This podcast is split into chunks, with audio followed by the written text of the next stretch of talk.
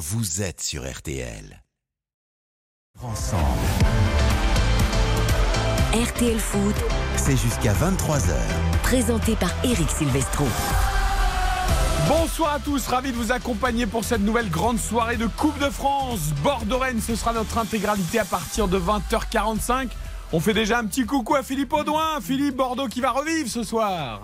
Exactement, l'espace d'un soir, les Girondins vont retrouver le parfum de la Ligue 1 face au Stade Rennais. Reste à savoir si Bordeaux va jouer le coup à fond parce qu'évidemment la priorité c'est de remonter en Ligue 1. Non mais vous plaisantez Philippe, rien que de poser la question déjà c'est pas possible. Évidemment qu'ils vont jouer le coup à fond les Bordelais. Xavier Demergue a mis son plus beau costume pour cette soirée de gala. Ça va Xavier? Ça va Eric, ça va très bien et toi? Bah ça va plutôt pas mal. En pleine forme, très heureux de vous retrouver. Rodez vient d'égaliser euh, Ah face oui. à l'AS Monaco dans la séance des tirs au but. Golovin avait le pénalty de la victoire. Il a tiré au-dessus. Monaco qui a mené 2-0 face à Rodez. C'est ça la Coupe de France. 17ème de Ligue 2 et peut-être en passe d'éliminer un club du top 5. Les exploits du jour évidemment pour l'Olympique Strasbourg qui a sorti clairement au club de Régional 1. Et pour le Puy, vous l'avez entendu euh, dans le Flash Info, tombeur de Nice. 1 à 0. Nous parlerons évidemment de cette Coupe de France. Bordeaux-Rennes en intégralité. Les paris sur cette rencontre dans quelques minutes. Et puis, nous aurons également une page conseil de l'Europe. Euh, puisque nous serons avec Bruno Constant pour évoquer la situation étrange de Chelsea. Enfin, également la défaite du Real avec euh, sur la pelouse de Villarreal. On parlera également d'Antoine Griezmann qui joue avec l'Atlético face à Barcelone demain soir. Vous me faites des signes. Monaco a encore raté un penalty, c'est ça? Rodez va avoir le penalty de la victoire au Alors, bout du pied. Et c'est surtout que Tant euh, vient de se qualifier, Tant club de National 3 qui élimine Amiens. Club de Ligue 2. Ouais, club de Ligue 2, ancien pensionnaire de Ligue 1, il n'y a pas si longtemps que ça. C'est un autre exploit encore dans cette journée qui est, qui est magique, comme on en a l'habitude évidemment en Coupe de France. Eh ben vous savez quoi? On va déroger un peu à la règle du sommaire. Lucas Dindon, va chanter doucement la musique et vous allez nous faire le pénalty de la victoire pour Rodez. Parce que si Rodez se qualifie, il reviendrait de très loin. Euh, les joueurs 17e de Ligue 2, ils étaient menés 2-0 sur la pelouse de Louis II. Et les voilà donc avec le pénalty de la victoire, alors que Golovin, il y a quelques minutes, a eu le pénalty de la qualif pour Monaco. Alors allez-y en direct. Voilà, face à Didion, qui tire. Exactement. Euh, il va frapper donc face au gardien de Monaco et c'est Et dedans. voilà. Magnifique, plein de sang-froid. Penalty qui n'est pas forcément bien tiré, mais il est dedans. à ras du sol, euh, très fort. Et qualification donc de Rodez face à l'AS Monaco. Encore une euh, sensation aujourd'hui. Et voilà, on voit les joueurs au stade Louis II qui évidemment se félicitent. C'est un, un exploit retentissant. Beaucoup de joie, beaucoup de soulagement et beaucoup de déception également du côté de, de l'AS Monaco, évidemment. Alors, évidemment, il n'y a pas, y a pas le- la sensation d'un club de Régional 1 qui élimine une Ligue 1 comme c'est les belles histoires de Coupe de France, mais quand même 17ème de Ligue 2, être mené 2-0 sur la pelouse d'un des top 5 de Ligue 1, Ah, mais c'est un bel exploit. égalisé à 2-2, ensuite être mené dans la séance des tirs au but et, et finir par l'emporter, c'est quand même assez fort. Ah mais c'est un véritable exploit. c'est tout chaud, c'est actuel. Bien sûr, quand on est 17ème de, de Ligue 2, faire tomber une équipe de, de l'AS Monaco qui, qui est quand même plutôt bien, même s'il y a eu beaucoup de rotation aujourd'hui dans, dans ce match de Coupe de France. Euh, Le petit clin d'œil aussi, signé Aymen Abdenour, l'ancien défenseur central de l'AS. Monaco, c'est lui qui égalise et qui permet à Rodez de- d'aller chercher cette séance de tir au but. Euh, voilà, après, Baptiste Juste, un penalty réussi. est Ah toujours bien toujours frappé. bien tiré. Il n'est- jamais mal frappé. Il, a- Jamais. il avait tiré plein centre, le gardien s'était couché d'un côté. Vous avez raison. Qualification Bien sûr. de Rodez. Allez, euh, on, part, à- on part du côté de Bordeaux parce que c'est notre match du soir. On retrouve Philippe Audouin. Euh, on va découvrir les compos des deux équipes. Bordeaux-Rennes, petit jingle. Allez, petit jingle. RTL Foot. Je pense qu'on a des repères, même si on aurait tous euh, préféré que Martin euh, soit avec nous jusqu'à la fin de saison, parce que l'on connaît son importance. Mais c'est aussi là qu'on va voir euh, si notre groupe, si notre équipe a les ressorts nécessaires pour faire sans lui. quand vous avez un groupe de joueurs qui est compétiteur, quand vous avez des professionnels euh, et que vous leur dites qu'on va jouer, euh, on va jouer Rennes, une, une très bonne Ligue 1, ils veulent tous jouer. Donc euh, ils sont ambitieux et ce genre de match doit aussi leur permettre, comme je l'ai dit, de, de- de grandir. David Guillon, l'entraîneur bordelais, et Bruno Genesio, évidemment, l'entraîneur rennais, qui devra faire sans Martin Terrier touché gravement au genou. Bordeaux-Rennes, c'est notre affiche du soir, donc au Matmut Atlantique, où d'envoi 20h45. Philippe Audouin sur place pour commenter cette rencontre. On découvre avec toi, Philippe, les compos des deux équipes. Est-ce que du côté de Rennes, on fait tourner ou pas? Eh bien, Notamment. euh, du coup, alors, je- en fait, je, je viens juste d'avoir celle de Bordeaux. On m'a promis de monter la feuille de match parce que j'ai pas mes repères ici à Bordeaux. Je salue d'ailleurs Denis Granjou au passage à l'habituel. Qui est blessé. Euh, et oui, il a eu On un pense à lui très fort. Exactement.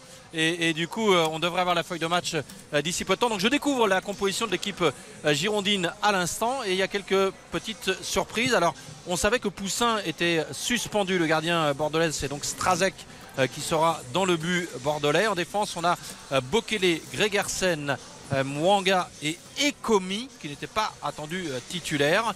En milieu de terrain, Franz Sergio avec Lacou. Piringel ou Piringel, alors là je parle sous le contrôle de Xavier. Piringel. Euh, qui n'était pas attendu euh, titulaire, qui va débuter. Euh, Ellis, euh, qui est en instance de départ, euh, va être euh, d'entrée euh, dans le 11. Et puis euh, David Ashvili et Maya, là c'était attendu. Alors côté Rennais, nous on a trouvé la compo, mais c'est vrai que maintenant ça traîne un peu au Matmut, ils ont plus l'habitude, ils ont On plus les l'a, réflexes de Ligue 1, alors on va découvrir la compo rennaise quand même avec Baptiste Durieux. Exactement, et c'est euh, presque l'équipe type hein, qui est alignée par Bruno Genesio. On retrouve Steve Mandanda dans les buts, Amari Traoré, latéral droit et capitaine toujours de cette équipe rennaise avec Christopher Wu, Arthur Théat et Melling. On a Benjamin Bourigeau, Major et euh, Sheka dans l'entrejeu, et puis Flavien T, Jérémy Doku et Amine Gouiri qui est bien euh, titulaire euh, ce soir. Donc euh, une équipe très compétitive. Ouais, c'est là où on voit Xavier la qualité de cet effectif rennais, c'est-à-dire que même avec Terrier en moins, même en tournant un tout petit peu, t'as l'impression que ça pourrait être un 11 type quasiment. Oui, un, vrai 11 type avec euh, beaucoup de solutions aussi en défense centrale, avec le, retour d'Omari qui a retrouvé un petit peu de temps de jeu, Rodon qui était titulaire en début de saison, là c'est Christopher Wu qui a marqué des points aussi au fil de, ses, prestations et de ses performances avec le Stade Rennais. Donc c'est une équipe quasi type, il y a très peu de rotation, Maillard qui entre, et puis euh, Kalimwendo sur le banc. Sinon, euh, vraiment c'est une équipe qui a fière allure, ça, ça en dit long sur l'ambition aussi du Stade Rennais de jouer sur tous les tableaux cette saison. Bordeaux-Rennes, coup d'envoi 20h45. Est-ce qu'il y aura un peu de monde, Philippe, au Matmut? C'est une belle affiche quand Oui, oui, 20 000 Ah, spectateurs. voilà. Alors évidemment, c'est un stade à moitié plein, euh, puisque ce magnifique euh, stade euh, peut contenir plus de 40 000 euh, spectateurs, mais euh, 20 000, c'est quand même une bonne chambrée. Attention, attention Philippe, d'être gentil s'il te plaît avec le, en terre bordelaise ce soir. hein. Xavier, Non, parce que, mais il y a- du monde. Cette saison, il y a du monde. C'est vrai que ça n'a pas toujours été le cas au. Matmut, notamment en Ligue 1, mais en Ligue 2, c'est assez impressionnant. C'est une des plus grandes affluences de, de Ligue 2 et ça, voilà, ça fait plaisir de revoir du monde effectivement au Matmut Atlantique. Les auditeurs et auditrices de RTL s'inquiétaient à 20h11 de ne toujours pas avoir entendu sa douce voix. Je commençais à avoir une salve de SMS en me disant Mais que se passe-t-il? Où est-elle? Rendez-nous Karine Galli. Mais elle est là, ne vous inquiétez pas. Bonsoir Karine. Bonsoir. Là, vous Eric. rendez les gens inquiets.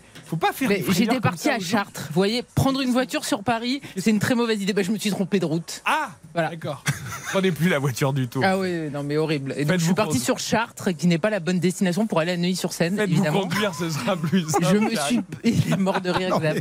Je me suis perdu pendant plus d'une demi-heure, un vrai fiasco. Les Voilà. GPS et moi, et les voitures et moi, Ouais. ça marche pas. Bon, allez, c'est pas grave, vous êtes là, c'est Parti l'essentiel. J'imagine l'em- l'embranchement. Bref, vous êtes là, c'est l'essentiel. Les auditeurs et auditrices de RTL sont rassurés. On va pouvoir euh, se pencher sur les paris de Bordeaux-Rennes. Voici les codes de cette rencontre 3,85 la victoire bordelaise, 10 euros de misée, 38,50 euros de gagné, 3,65 le match nul, 10 euros de misée, 36,50 euros de gagné, 1,88 la cote de la victoire rennaise, 10 euros de misée, 18,80 euros de gagné et 4 la cote de Karine se perd en voiture pour venir à Neuilly-sur-Seine. Euh, ça aurait pu être une cote Ah de Winamax. Mais elle aurait été très basse celle-là, parce que de toute façon, c'est ma spécialité. Mais ce n'est Et T'as pas, pas attendu d'arriver à Chartres pour faire demi-tour quand même. Elle aurait, elle aurait été à un mais 20 comme le. le problème, c'est que quand tu vois que t'es pas au bon endroit, tu fais encore 11 km, Ah et oui. puis après, tu trouves pas le bon embranchement, et puis tu comprends pas. Moi, les Tu t'énerves GPS, je m'énerve un petit peu, je ne trouve évidemment pas de place parce que je n'arrive pas à rentrer la voiture dans le parking. Enfin bref, Bref, vis ma vie de ma pas vie, doué. Exactement. Euh, Baptiste, on joue quoi sur ce bord d'oreille On va jouer la victoire du, du Stade Rennais. Euh, je vois deux buteurs obligatoires. Euh, Jérémy Doku, qui sera peut-être euh, décisif une fois dans sa vie ce soir. Et puis euh, Amine Gouiri en buteur. Et je vois également les deux équipes qui marquent. Et tout cela dans un My Match Winamax. Ça nous fait une cote de 20. Tout rond. 20, c'est noté. Xavier. Alors, je vois une victoire des Girondins de Bordeaux euh, ce soir. Les deux équipes marquent, parce que les Bordelais en- encaissent des buts assez, assez souvent, même si c'est l'une des défenses les plus performantes de, de Ligue 2. Et buteur multichance, Lovro Mayer ou Zourab Davitashvili, la petite pépite du football gérangien, grand grand talent Davitashvili. On met un ou là hein Oui, oui, on met un ou. Multichance, on met un ou et ça nous donne une cote de 13,50. 13,50 la cote pour Xavier pour ce My Match entre Bordeaux et Rennes. RTL Euh, la Coupe de France ce soir à l'honneur sur notre antenne évidemment. Bordeaux-Rennes, ce sera notre affiche à partir de 20h45. Je vous rappelle les qualifications euh, cet après-midi, notamment du Puy, club de national qui vient de sortir Nice 1 à 0, le bel exploit il y a quelques secondes, vous l'avez vécu en direct dans le début d'RTL Foot, de Rodez, 17ème de Ligue 2 qui élimine Monaco à Louis II en principauté au tir au but, alors que Monaco menait 2-0 après même pas une demi-heure de jeu. Euh, bravo à Rodez donc qualifié. Et puis le plus gros exploit peut-être du jour, c'est évidemment pour l'Olympique Strasbourg, club de Régional 1 qui a sorti Clermont, club de Ligue 1, au tir au but, 4 tirs au but à 3. Écoutez la première action de Vassim Tin. Alors, euh, il a une particularité, ce garçon, c'est que c'est le seul joueur de l'Olympique Strasbourg qui a manqué son tir au but dans la séance de penalty. Mais c'est pas grave, puisque son club s'est qualifié quand même. Écoutez-le chez nos confrères de Beansport. C'est incroyable, je suis, je suis- on a tout donné, c'est incroyable ce qui se passe là, c'est, c'est magique, on va vivre ça encore jusqu'au prochain tour. Et je suis désolé pour tout le monde si j'ai loupé mon penalty, mais le corps il y était, le cœur il y était à fond. Tout le monde est là, toute la famille, je suis chez moi, c'est, je pensais pour mon père qui nous a quittés, c'est incroyable, c'est incroyable, je suis, je suis tellement heureux, j'ai pas de mots, j'ai carrément envie de pleurer. Merci à tous en tout cas, merci à tout le monde, et merci à vous d'être là, et merci les gars, merci les gars.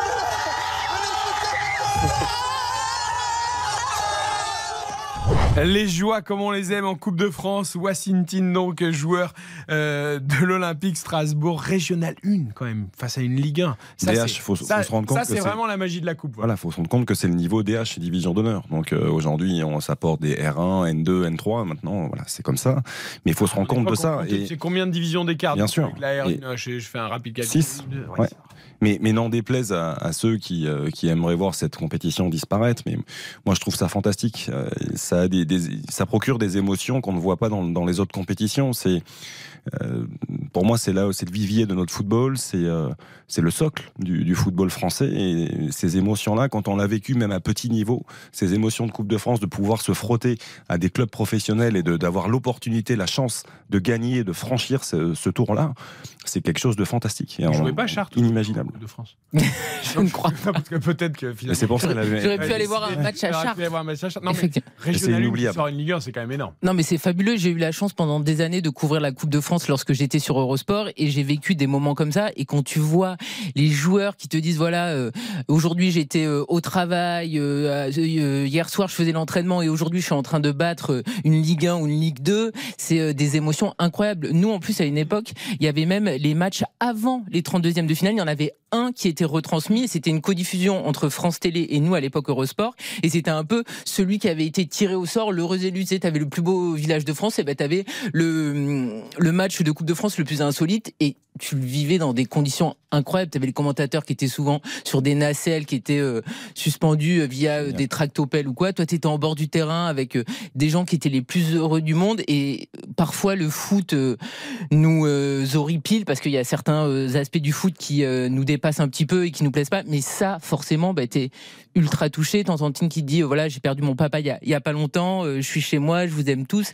Voilà, toute sa vie, il gardera cette image d'avoir sorti une Ligue 1 Clermont et c'est pas fini. Moi, moi, ça fait partie aussi de mes premières émotions en tant que, euh, que journaliste à l'époque. C'est vrai que euh, Karine parlait de- d'Eurosport, on est passé par la même maison et on a eu la chance de connaître ces soirées-là. Et ce sont des soirées fantastiques qu'on n'est pas prêt d'oublier parce que tout est ouvert en plus. Ces clubs ouvrent tout, on, on a des séquences qui sont euh, exceptionnelles où on a les vestiaires qui sont ouverts, le discours des coachs, le discours du capitaine à l'entraînement. Et, et ça, c'est vraiment le football, on a besoin de, de vivre ces moments-là. Et très souvent, on insistait sur ça, on ouvrait d'ailleurs les, les soirées. C'est important matchs de dire d'ailleurs qu'on ne peut pas le faire tout le temps. Bien On sûr. comprend bien on aujourd'hui la multitude des compétitions, des matchs, des intérêts, des médias, etc. Mais que de temps en temps, dans une compétition comme la Coupe Ça de fait France, du bien. il y a encore ces moments-là, c'est bien. Non, ça fait du bien parce que c'est le football, c'est ça. C'est bien de, de faire des émissions de longs euh, avant-match ou autres, mais le football, c'est ça. C'est d'être en immersion, d'être au cœur du rendez-vous, au cœur du vestiaire, et, et quasiment d'avoir ce sentiment de sentir l'huile de camphre, d'être là, de, les- de sentir les joueurs se, se masser, se préparer, Comme les Cameroun. petits échanges. C'est franchement, ce sont des, des choses euh, qui sont exceptionnelles à vivre. Et euh, quand on voit cette émotion, ces émotions-là. Bah, ça donne envie de, de perdre un petit peu d'âge, de revenir un peu en arrière et d'avoir la chance de rejoindre un peu. Quoi. Ouais, bravo à l'Olympique Strasbourg, donc au puits notamment, à Temps également, club de National 3 qui a sorti Amiens au tir au but, à Rodez, on l'a dit, tombeur de Monaco. Euh, Abdenour, sympa, comme d'habitude. Ah bah, les anciens, toujours, Ah te ouais. crucifient. Toujours. Toujours, toujours. Voilà. Il a marqué aussi son penalty d'ailleurs. Eh oui. Et le but égalisateur. Et toi, parfois, tu sais plus où ils jouent, les gens. Tu vois, c'est comme cet après-midi, je regardais OM hier, je me dis, tiens, Yohan Molo. Je, je pense à tous les matins à Yohan Molo. Latéral gauche de, de hier. Et là, euh, Marvin j'ai- Martin est dans l'effectif. Voilà, et là, j'ai Il pensé à lui en le voyant à la Et télé. Abdenour, j'ai demandé à Xavier d'ailleurs spontanément quel âge il a? Et tu vois, il a, il a que 33. 33 ans. Oui, mais enfin, quand on l'a vu à Marseille, il avait plus, tu vois. Oui, non, mais. Donc, euh, ça, ça- ça dépend des Il années. s'est refait une santé. Oui. Euh, D'autres petits résultats. Il y a Nantes, le temps du titre, qui s'est qualifié quand même. Hein, Ah oui, bien sûr. Revenir à Caen 2-0 par exemple. Ou euh, voilà. Exactement, il y a Lyon, Marseille, Lens, Brest, Nantes, effectivement, euh, Bastia, Nord, Grasse, Annecy et Plabenec, voilà pour, euh, pour les qualifier. Et puis euh, rajoutons aussi que c'est arrivé cinq fois seulement dans l'histoire qu'un club de Ligue 1 se fasse sortir par un club de Régional 1. La dernière fois, c'était Angers. En 2019 face à Viry-Châtillon, mais cinq fois dans l'histoire de la Coupe de France, alors que c'est une compétition qui existe depuis euh, euh, plus de 100 ans, c'est c'est Oui, incroyable. cet écart-là est quand même très impressionnant. Ah, c'est Et donc, exceptionnel. vraiment bravo aux joueurs de l'Olympique Strasbourg. Et juste par rapport à Nantes, euh, petit bémol, c'est la sortie sur bien sûr de Nicolas Palois, qui est un joueur quand même très très important et c'est un peu inquiétant. On va attendre bien sûr d'avoir plus d'informations et de renseignements euh, suite à cette blessure, mais c'est le vrai point noir de cette soirée pour les Nantais. 20h20, nous marquons une courte pause. Nous ouvrons la page Conseil de l'Europe foot européen avec Bruno Constant, notre voix anglaise. On va parler de Chelsea, qui est dans le dur hein, depuis le rachat et qui achète alors des joueurs à tour de bras sur des contrats longue durée, des joueurs de 20 ans. On va nous expliquer tout ça avec Bruno Constant. Et puis le Real, le Real a perdu cet après-midi sur la pelouse de Villarreal, malgré un but sur penalty de Karim Benzema. On en parle avec Mathias Valton. RTL. RTL Foot. Le Conseil de l'Europe. Le Conseil de l'Europe, comme tous les samedis, le meilleur du foot européen. Notre voix anglaise ce soir, Bruno Constant, bonsoir. Good evening, uh, ladies and gentlemen, et Happy New Year. Eh Bah, oui, exactement. bonne année à toi. Bonne Salut, année. Meilleur vœu. Feliz Euh, Ano Nuevo, en espagnol, je suis pas très bon, mais euh, bon. Feliz año nuevo. Ouais, nuevo, ouais. Mélange avec l'italien, je, je suis plus dans C'est l'italien. un petit mix. Bonne année, c'est bien pour Ouais, bonne année, c'est bien. Salut Mathias. Bonne année Mathias. Eh, Buenas noches a todos et bonne année, euh, messieurs, dames. Feliz año. Bon, alors ça a mal démarré pour le Real, hein, qui a perdu à Villarreal, mais bon, c'est une habitude apparemment. C'est une, c'est une habitude. Euh, ils avaient déjà perdu l'année dernière à, Retafe. Euh, ils avaient perdu aussi contre euh, Valence euh, lors du, de la deuxième saison de Carlo Ancelotti. Ils perdent souvent aussi en, en Coupe du Roi euh, en janvier. Le mois de janvier ne réussit pas du tout au Real Comme le. PSG qui a perdu à, digérer les fesses. Les, les, fêtes, les fêtes, pardon. Excusez-moi. Les fesses en chocolat peut-être aussi. Qui sait, il y a peut-être des, chocolats bizarres pour les fêtes là-bas, mais euh, bon, mais alors euh, bon, Villarreal, c'est un beau match, hein. C'était, moi j'ai trouvé que c'était un, un- un match euh, passionnant, spectaculaire, avec un rythme de, de, de, fou imposé par, par Villarreal. Euh, une première demi-heure où ils ont complètement asphyxié le, le Real. Euh, c'était aussi c'était un match complètement débridé euh, en, en- deuxième période où ça allait d'un but à l'autre. Et puis, euh, bah, c'est une grosse, grosse erreur de relance de, de Ferland Mendy qui a coûté euh, Oh, comme étonnant. l'ouverture du score. Euh, voilà. Euh, et puis après, deux, deux pénalties un peu discutables aussi. Ça, ça commence à jaser un peu en Espagne pour euh, deux mains euh, qui n'étaient pas forcément évidentes, en tout cas qui n'étaient pas volontaires. Mais bon, visiblement. Mais bon, une de chaque côté, donc du coup, voilà. ça fait égalité. Ça, ça, pas- ça équilibrait. Mais une victoire euh, logique et méritée de, de cette très belle équipe de Villarreal. Qui est cinquième, hein. euh, Qui est cinquième. Voilà, oui. Et surtout qui reste sur euh, six victoires sur ses six dernières sorties. Et qui, euh, voilà, euh, on retrouve le, le Villarreal, j'allais dire, euh, de, de, de l'an passé en Ligue des Champions ou d'il y a deux ans en, en championnat.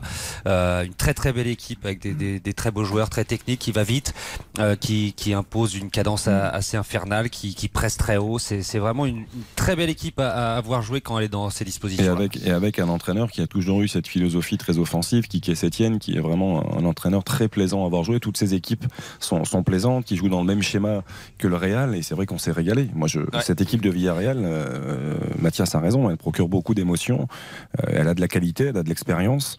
Euh, moi, je suis un grand fan de Dani Parejo depuis, euh, depuis Ah des oui. années. Euh, je trouve qu'il il rayonne même de plus en plus. Et Jérémy Pinault a un talent fou. Il a encore fait un match de très très haut niveau. non, moi, cette équipe est vraiment très très plaisante à Il y voir. a le retour de Gérard Moreno, Xavier, toi qui connais Bien le, le foot étranger, qui est primordial. Il a été blessé quasiment tout le début de saison, là Mm. il est revenu et on voit qu'il fait énormément de bien pour aérer le jeu, pour euh, permettre à son équipe de ressortir vite. Il est, c'est un joueur d'une intelligence rare pour moi et on voit que son retour, comme celui de Foyce à, à- à droite, qui avait beaucoup manqué aussi en début de saison, font, font énormément de bien. Et tu as raison sur Sétienne et je vois que tu connais bien. Le, le seul bémol que je mettrais, il a, il a, Las Palmas jouait magnifiquement bien avec lui, le Oui. Betis aussi. Pas le Barça. Pas le Barça, c'est ce que j'allais dire. Ça a été Non. son seul couac parce que peut-être qu'il n'est pas fait non plus pour les, les très très grand. grandes équipes. Mais ça lui aurait quand même changé sa carrière d'entraîneur. Bien sûr. Bien sûr, bien sûr, Karine, tu as raison. Tu as évoqué euh, l'erreur de relance de Ferland Mendy. Euh, Karim Benzema, lui, comment s'est-il comporté Enfin, nous Français en général? Alors il a, c'est lui qui a égalisé euh, sur penalty, mais il a été, j'allais dire, assez imprécis de- devant le but. Il a, il a raté quelques occasions toutes faites. Il y en a une, c'est plutôt Foyce qui la sort miraculeusement, euh, quasiment sur la ligne, mais il était seul, au- seul au 6 mètres avec le but grande ouverte, grande ouvert, pardon, décidément. Euh, et et, euh, au-delà de ça, Vous il a encore mis- en train de faire le révéillon ou comment ça se passe? C'est les Non, C'est le la galette des rois et C'est le était au horaire. ou comment ça Non, se passe?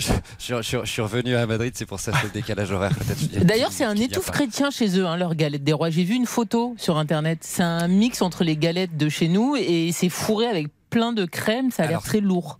Karine, je, je- toi qui aimes, aime bien les belles choses, alors c'est effectivement ça, c'est un roscon comme on dit ici, Ah. et il y a soit de la crème à l'intérieur, soit il y en a pas, avec euh, voilà un peu de, de- de sucre au-dessus.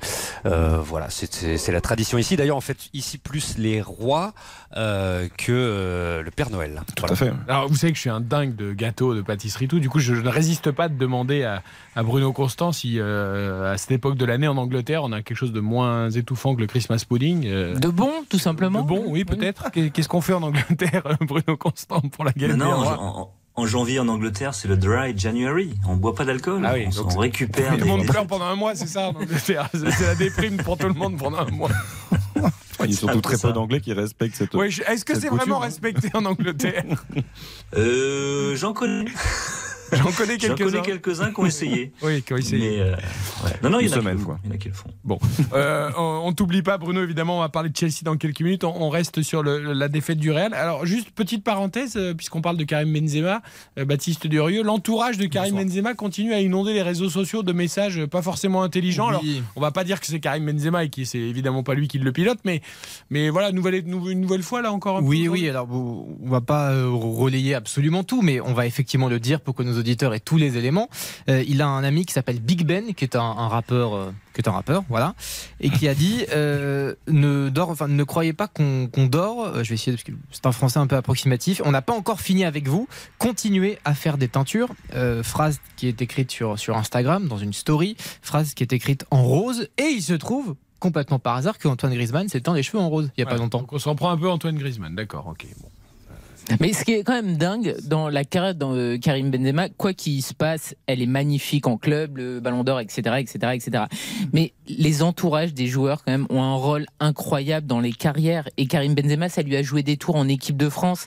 Et euh, au lieu d'être entouré par soit des gens qui tout simplement la bouclent ou ne font pas des déclarations ou font passer des messages négatifs, c'est terrible.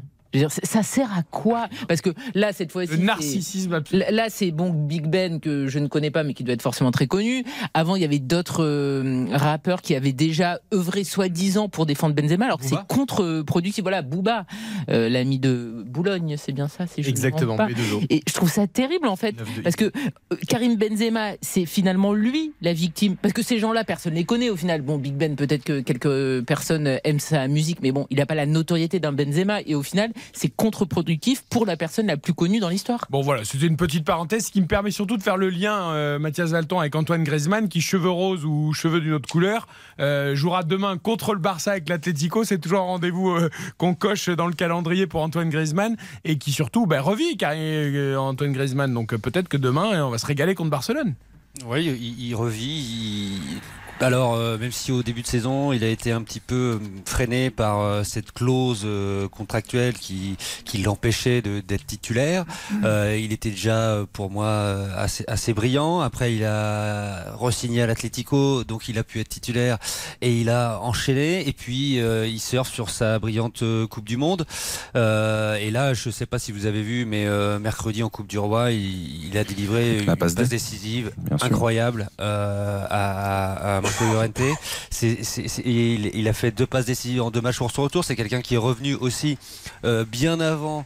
Euh, de, de ses vacances euh, pour s'entraîner, c'est, c'est, c'est un très très grand professionnel. Et là, on voit que dans son registre, là, il est, il est, il est en électron libre au cœur du jeu, et, et on voit que bah, ça fait toute la différence. Il revit parce qu'il est re- il a, il a retrouvé son club de cœur, il a retrouvé aussi ses copains, et on voit que aussi on le met dans des conditions euh, pour qu'il puisse euh, donner la pleine mesure de, de son talent.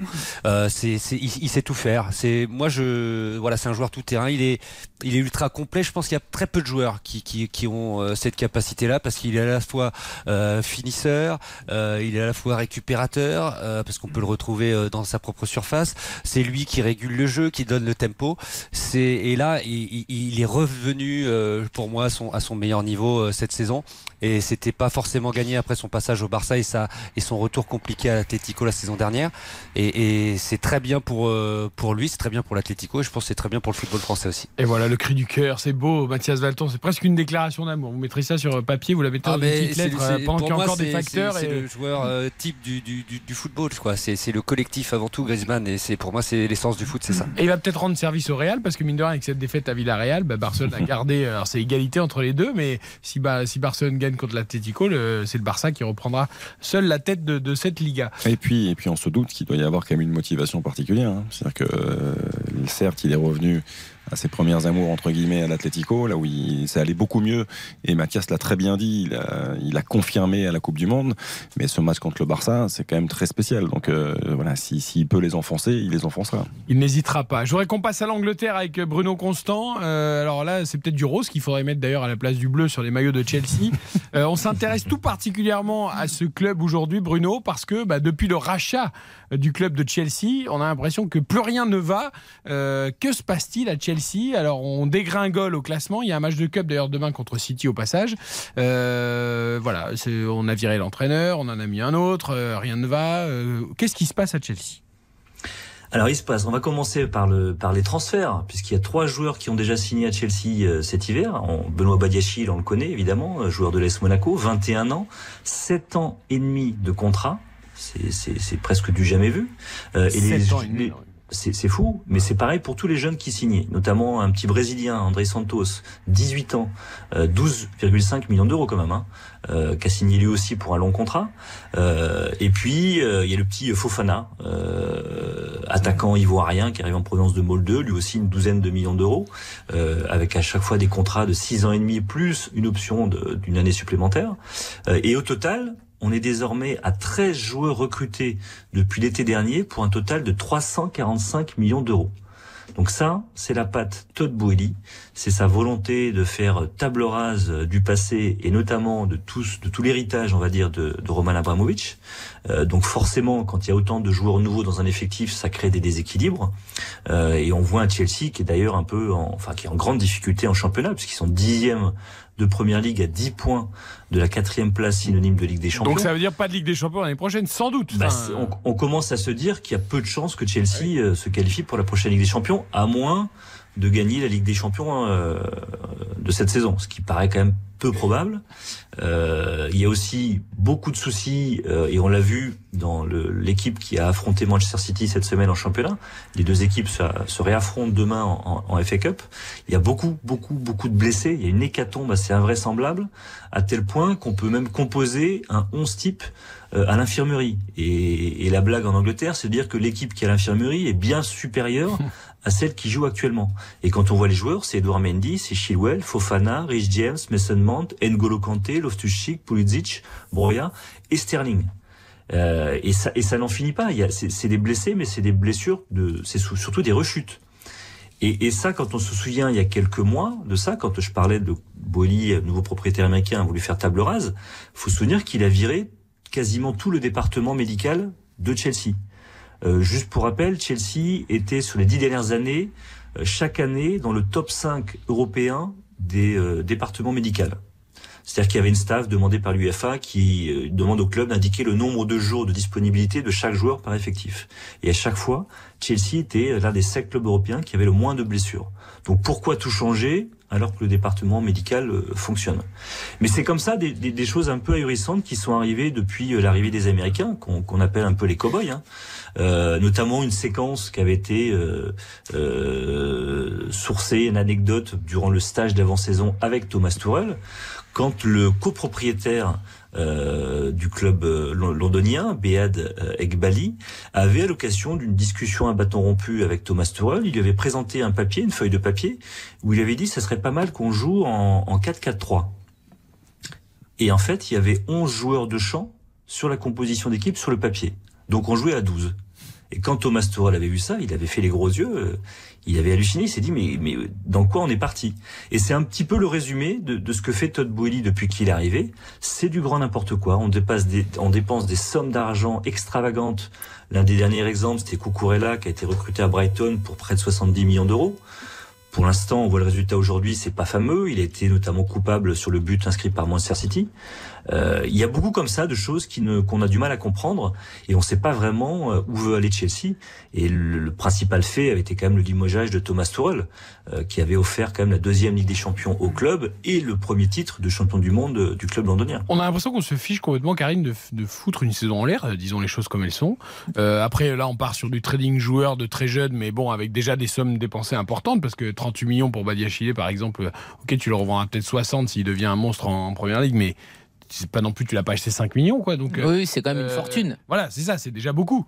Euh, Non, mais après, euh, c'est très bien résumé par Bruno. Et d'un côté, c'est aussi rassurant. C'est-à-dire que quand tu fais n'importe quoi, eh ben, le football, évidemment, te donne des leçons. Parce que il y a aussi, il y avait eu le départ de Peter, euh, de, Petr de Petr Sedge. Enfin, ça a été qu'une succession de décisions. Tu es milliardaire, tu te permets d'acheter un bijou.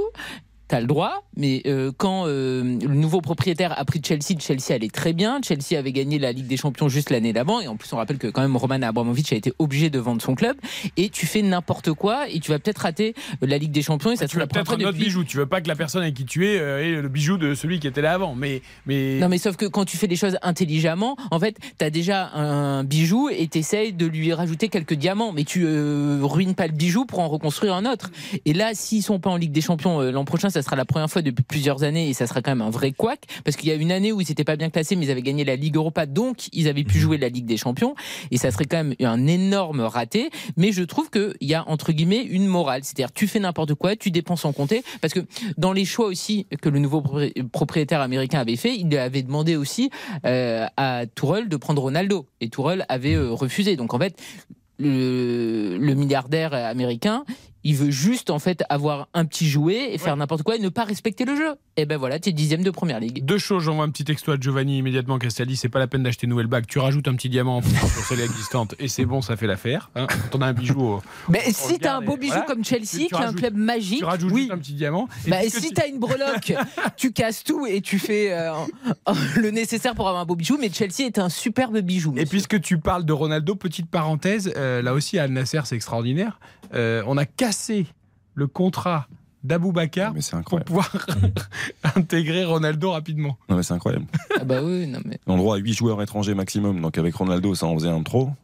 Donc du coup, ils ont cassé effectivement le contrat de Vincent Aboubakar, qui était quand même leur attaquant euh, titulaire, pour lui dire bon c'est bon, je te libère de- des années. Bon, il a dû prendre effectivement Oui. un bon chèque et il doit être content à l'arrivée de partir, mais pour permettre à Ronaldo de jouer. Et ils ont cassé sur même- les 8 celui d'Abou Bakar qui est l'attaquant titulaire parce qu'évidemment Ronaldo a dû dire non Oui. l'attaquant qui marque les buts maintenant ce sera moi et en gros j'en veux pas d'autres. Non mais c'est incroyable. Le, le monde est fou Bruno Constant, c'est la faute, c'est la faute des Anglais, c'est qui ont trop d'argent, qui ont mis trop d'argent dans le football tout ça. Oh bah, ils y sont pour rien là pour le coup, là, plaisante, les, Saoudiens. Même s'ils ont racheté un club anglais avec Newcastle. Non mais c'est vrai que parfois les là les franchement les Badiachil quand j'ai vu 7 ans et demi de contrat. 7 ans et demi. Non mais Non mais c'est surtout qu'en Moi, plus tu vous avez déjà vu les contrats aussi? Enfin moi je crois que 7 ans 7 ans et je crois que demi, c'est le non, record, c'est du jamais vu, je crois.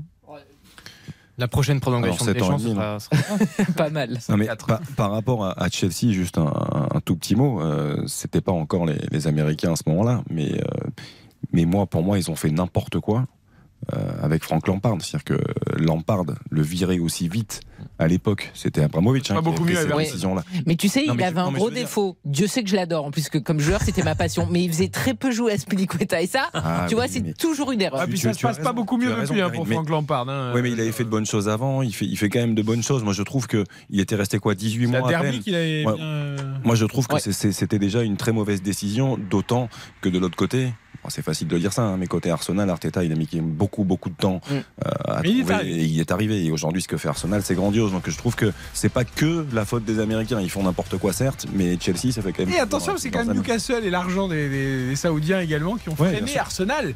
Euh, voilà, on Eh va oui. voir. Et oui, on en reparlera 0-0. les- dans les prochaines semaines de cette lutte entre Arsenal et City, notamment pour le titre de champion. Pour l'instant, Arsenal qui conserve quand même largement la main. Merci Bruno Constant. À très vite. Allez, Merci, Bruno. Et bonne Merci. fin de journée à vous. On marque une courte pause. Direction Bordeaux pour le coup d'envoi de Bordeaux-Rennes, 32e de finale de Coupe de France. RTL Foot, Présenté par Eric Silvestro. Avec Xavier Demergue, avec Karine Galli, avec Baptiste Durieux, avec Philippe Audouin au Matmut Atlantique, les parfums de Ligue 1 ce soir pour Bordeaux, euh, qui est actuellement en Ligue 2 évidemment, et qui accueille Rennes en 32e de finale de la Coupe de France. Une belle ambiance, mais un stade euh, qui est pas très rempli. Les copes sont bien remplis, voilà.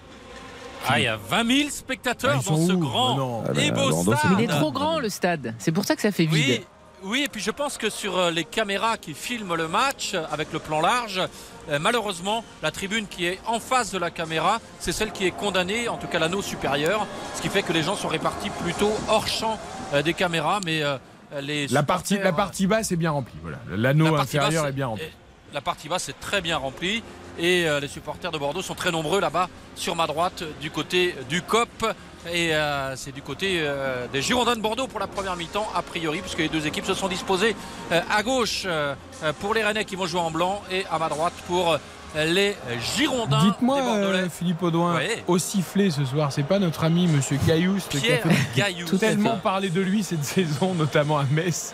Euh, Bien sûr. Et oui. Metz Saint-Etienne Metz Saint-Étienne. Ouais. Et c'était lui aussi euh, qui s'était fait envoyer bouler par euh, Kim Pembe. Tout à fait.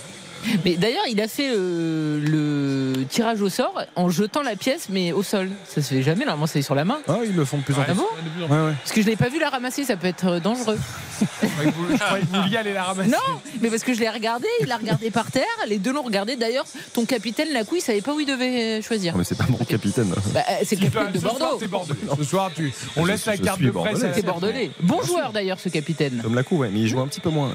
Il n'a pas joué contre Sochaux bien les matchs. Il est rentré en cours de match, mais il joue un peu moins. Bon, c'est un moment important pour Bordeaux, évidemment. L'objectif principal, tu l'as dit, Philippe, c'est c'est de évidemment jouer cette, euh, cette montée en Ligue 1. Ils sont deuxième, les Bordelais du, du championnat. Euh, On sait qu'il n'y en a que deux hein, d'accession directe cette année euh, pour euh, la Ligue 1. Donc il faut absolument que Bordeaux reste à cette place au minimum. Mais quand même, la Coupe de France, ça peut être un, un bon moment euh, pour, pour les Bordelais. Il y a une minute d'applaudissement d'ailleurs. Exactement. Et euh, les joueurs, euh, en préparant ce match, j'avais découvert une déclaration de David Guillon qui disait euh, qu'effectivement le championnat était dans toutes les têtes, mais qu'il avait bien senti dès le début de la semaine que ces jeunes joueurs étaient ultra motivés et, euh, et qu'ils étaient montés encore d'un cran cette semaine à l'occasion euh, des, entraînements préparant ce match face à Rennes. Ça montre quand même que même s'il y a un léger turnover euh, côté euh, bordelais, avec quand même 5 joueurs euh, qui ont euh, 22 ans ou moins euh, dans le 11 de départ. Alors on sait que c'est une équipe jeune à Bordeaux euh, cette année, mais il y a un petit peu de turnover euh, également euh, ce soir.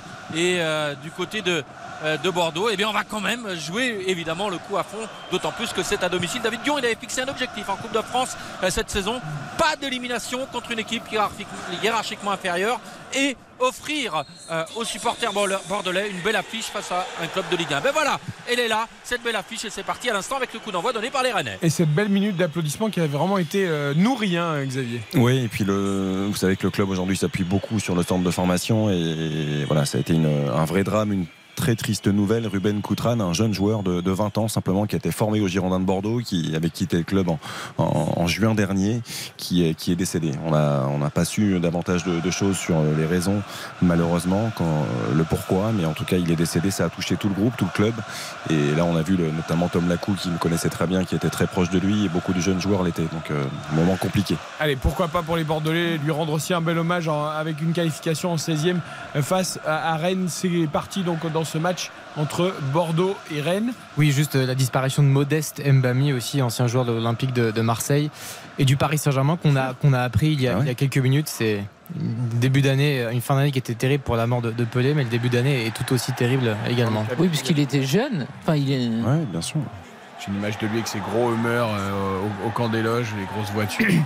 Bon, bah, Décédé à l'âge de, de 40 ans. En effet, euh, triste nouvelle, les, les décès se multiplient. On va se concentrer sur le match évidemment Bordeaux-Rennes. Euh, le hashtag premier buteur RTL, on ne l'oublie pas. Qui va marquer le premier but, Philippe Audouin, de ce 32e de finale de Coupe de France?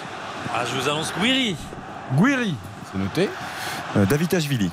Tachvili, Bourigeau, l'homme qui a marqué le but de la victoire le week-end dernier. Bourigeau. Quel but?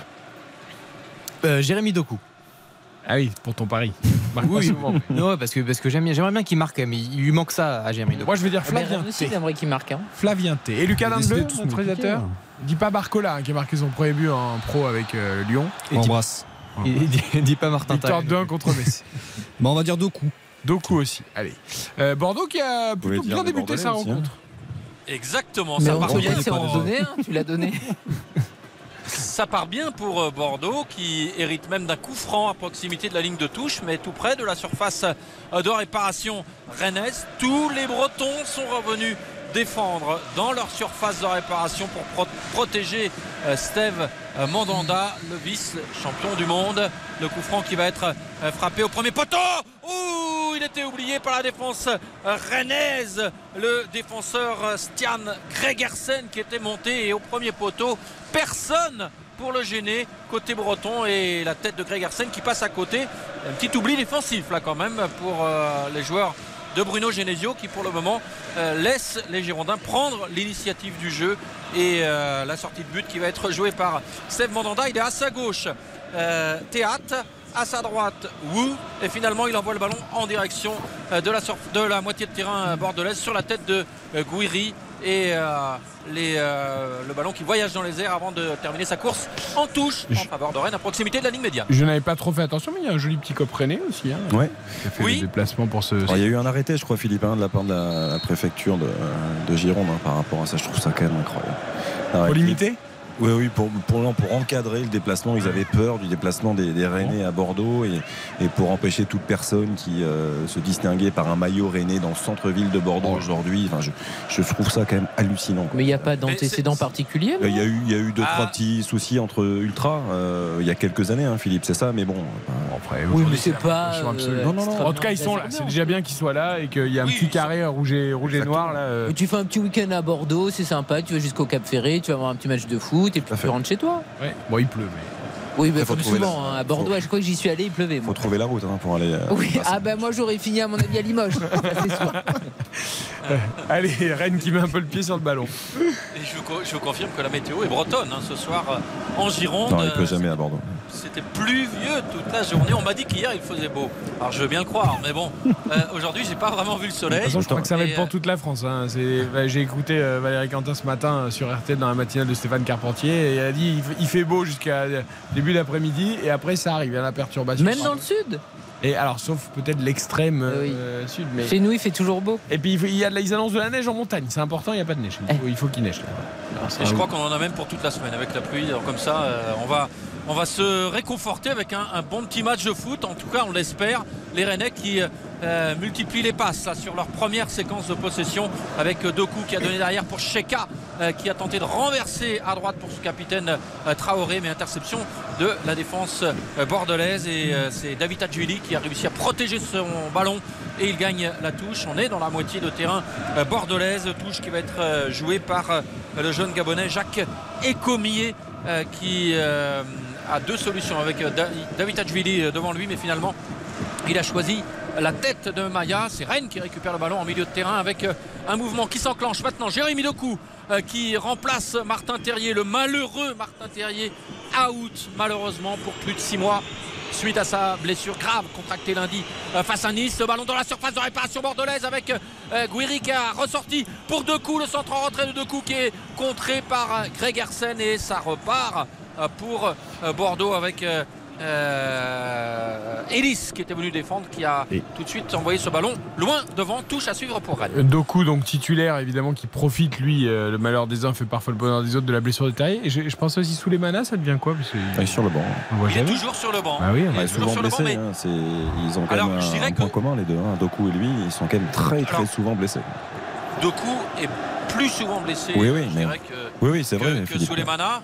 Et, moi j'ai énormément de frustration avec Jérémy Doku parce qu'on a quand même vu ce dont il était capable lorsqu'il pouvait enchaîner les matchs.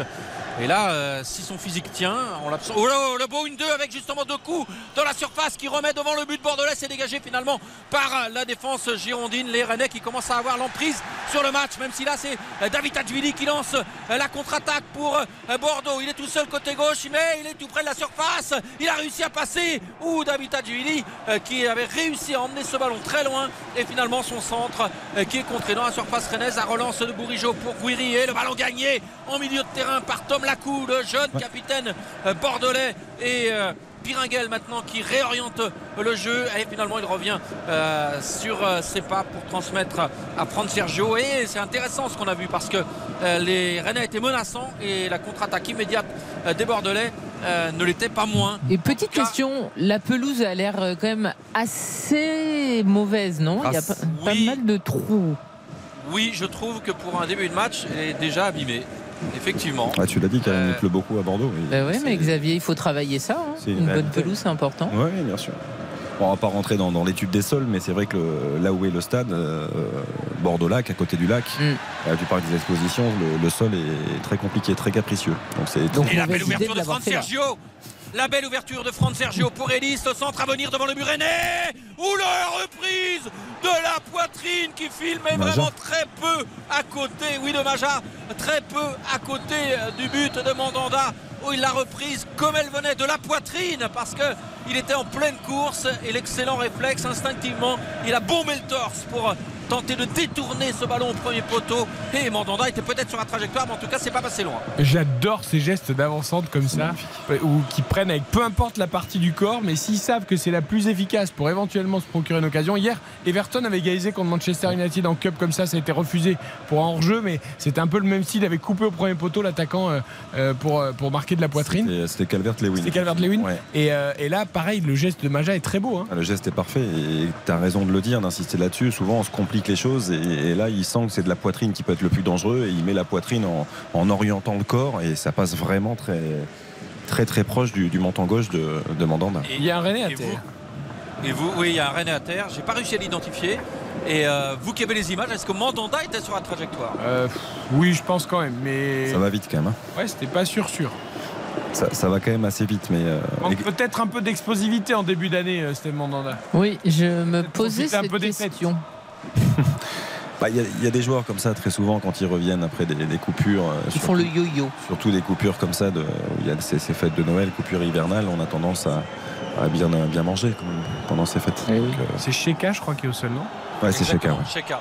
C'est le Portugais qui euh, a pris un coup et qui se fait soigner sur la pelouse. Alors, euh, euh, s'il devait sortir, ce serait sans doute Hugo Choku qui rentrerait. Euh, mais pour le moment, euh, il est allongé sur le dos. C'est la voilà, cheville droite, visiblement. Et, et on parlait d'une équipe quasi type côté, côté Rennais. On voit bien que du côté de- des Marinés Blancs et des Girondins de Bordeaux, euh, l'ambition et l'objectif premier, ça reste le, le championnat. C'est-à-dire qu'il il faut impérativement remonter. On a beaucoup parlé de cette saison à 4 descentes, à 2 montées directes. Et, euh, et c'est vrai que voilà, ils sont dans le coup pour l'instant. Ils ont gagné un match important contre Sochaux qui leur, leur permet de, de rester devant euh, les Sochaliens, derrière le Havre toujours malheureusement. Deuxième, hein Mais, mais ils sont deuxièmes, ils sont bien installés. Je- mais, euh, bah, Johan Barbet, capitaine titulaire habituellement en défense centrale, a touché un peu au genou dans ce match contre Sochaux. Il, est absent du groupe. On rappelle les absences pour cause de suspension de Gaëtan Poussin, de Logan Delorier-Chaubet, qui est un, un vrai bon joueur aussi issu de centre de formation, qui, a pris un carton assez bête d'ailleurs dans ce match face aux, aux Sochaliens. Et voilà, il y a pas mal d'absences pour cause de blessures. Et la belle occasion à venir peut-être pour Bordeaux avec euh, David Adjvili dans la surface de réparation, balle au pied, petit passement de jambe, il repique dans l'axe. où il est intéressant David Adjvili euh, dans ce début de match. Il est ressorti euh, complètement à l'opposé, le centre devant le but. Et encore une reprise qui passe de peu au-dessus du but de Steve Mandanda. Les Rennais qui se font chahuter défensivement parce que là, c'est Écomier qui était monté aux avant-postes et qui était à la réception de ce centre deuxième poteau. C'est lui qui a été le plus prompt, le plus engagé pour reprendre ce ballon. Ça fait deux fois que ça vient de la droite, les centres, hein, intéressant. Et les deux occasions les plus chaudes, c'est effectivement des occasions bordelaises. C'est une très bonne entame de match. Hein. Et très très bon centre de, de Bokele. On a vu la, la qualité effectivement de, euh, du pied pour mettre ce, ce, ballon dans la surface de Cheka c'est mort. Ouais, Cheka ouais. terminé. La cheville, il a, il a, trop mal. Exactement. Il vient de se remettre euh, au sol. Changement à venir après seulement 11 minutes. Euh, côté Rennais, alors Cheka on l'imaginait, euh, il avait été plutôt annoncé sur le banc euh, et on annonçait plutôt Gauchoku comme titulaire. Donc a priori Bruno Genesio va sans doute faire appel à son jeune euh, milieu de terrain Hugo Choku en lieu et place de Sheka en milieu de terrain. Bruno Genesio qui en profite pour donner des consignes à théâtre. On voit moins Désiré Doué aussi, non Ou... Il revient de blessure là. Ouais, il, ça, il, il, il, est dans le groupe hein, là, oui. ce soir. Hein. Oui, oui, oui. Oui, oui, il est dans le groupe et il a été euh, blessé effectivement euh, oui. fin d'année euh, 2022. Et euh, Désiré Doué, c'est vraiment une petite pépite. Ah, hein, c'est le, le, talent. C'est le talent. Il, et, il est beau à voir jouer. Qu'est-ce qu'il est élégant. Et euh, Désiré Doué, et il a un petit frère également euh, qui est dans le groupe pro, qui est sur le banc d'ailleurs ouais. ce soir. Gala Doué. Et ils portent bien leur nom tous les deux. Les Sheka qui va céder sa place, donc comme prévu. Commence à, à faire beaucoup, hein, même s'il y a de la qualité dans le groupe. On sait il y a une vraie richesse d'effectifs au, au, Stade Rennais, mais euh, la perte de Martin Terrier, ouais. euh, malheureusement, euh, Santa Maria qui a été blessé, qui revient petit à petit. Hein, il, il, donne des messages très positifs, je trouve, sur les réseaux sociaux en disant qu'il est en train de revenir, il, tout doucement, mais ça va prendre encore bien sûr beaucoup de temps. là, tu perds Sheka, je pense que c'est moins grave, mais quand même, bon, il y, a, il y, a quand même de la réserve parce que Gochoukou, c'est un jeune joueur, mais il, oui. il peut jouer occuper ce rôle de sentinelle. Euh, voilà, il y, y, a beaucoup de joueurs qui ont de la qualité. Et à Rennes, pardon, à Rennes, il se pose la question justement de chercher un attaquant ou pas euh, en plus, vu que Martin Mais on Terrier. ne précipitera pas. Ouais. Voilà, bah oui, tu, tu dois toujours dire ça. Tu envoies un signe de ne oui. nous donnez pas des prix astronomiques euh, parce qu'on va parce pas. Que si tu dis j'ai une enveloppe de 40 millions pour un petit attaquant, tu bon, bah, dire à Chelsea, sûr. voilà, mais. Euh... Ouais, ou, ah, ou Lyon qui nous a dit le montant de l'enveloppe. Ouais. On dit, on dit de l'or, non Euh, attention, euh, Jérémy Doku qui s'échappe le, le, long de la ligne de touche côté gauche euh, sur de l'attaque rennaise. Il euh, arrête sa course, il rentre dans la surface, il transmet ce ballon, elle est belle cette passe euh, pour Bourigeau au milieu de terrain et finalement on combine dans la surface. C'est un peu compliqué pour finir là ce qu'avait tenté les Rennais, mais la combinaison avec euh, Jérémy Doku au départ était intéressante et Bourigeau a tenté, euh, Flavien plutôt a tenté de lui remettre. Il aurait, dû, il aurait dû frapper Flavien T sur la passe de Doku. 0-0 après 13 minutes entre Bordeaux et le Stade Rennais. Courte pause, retour d'RTF.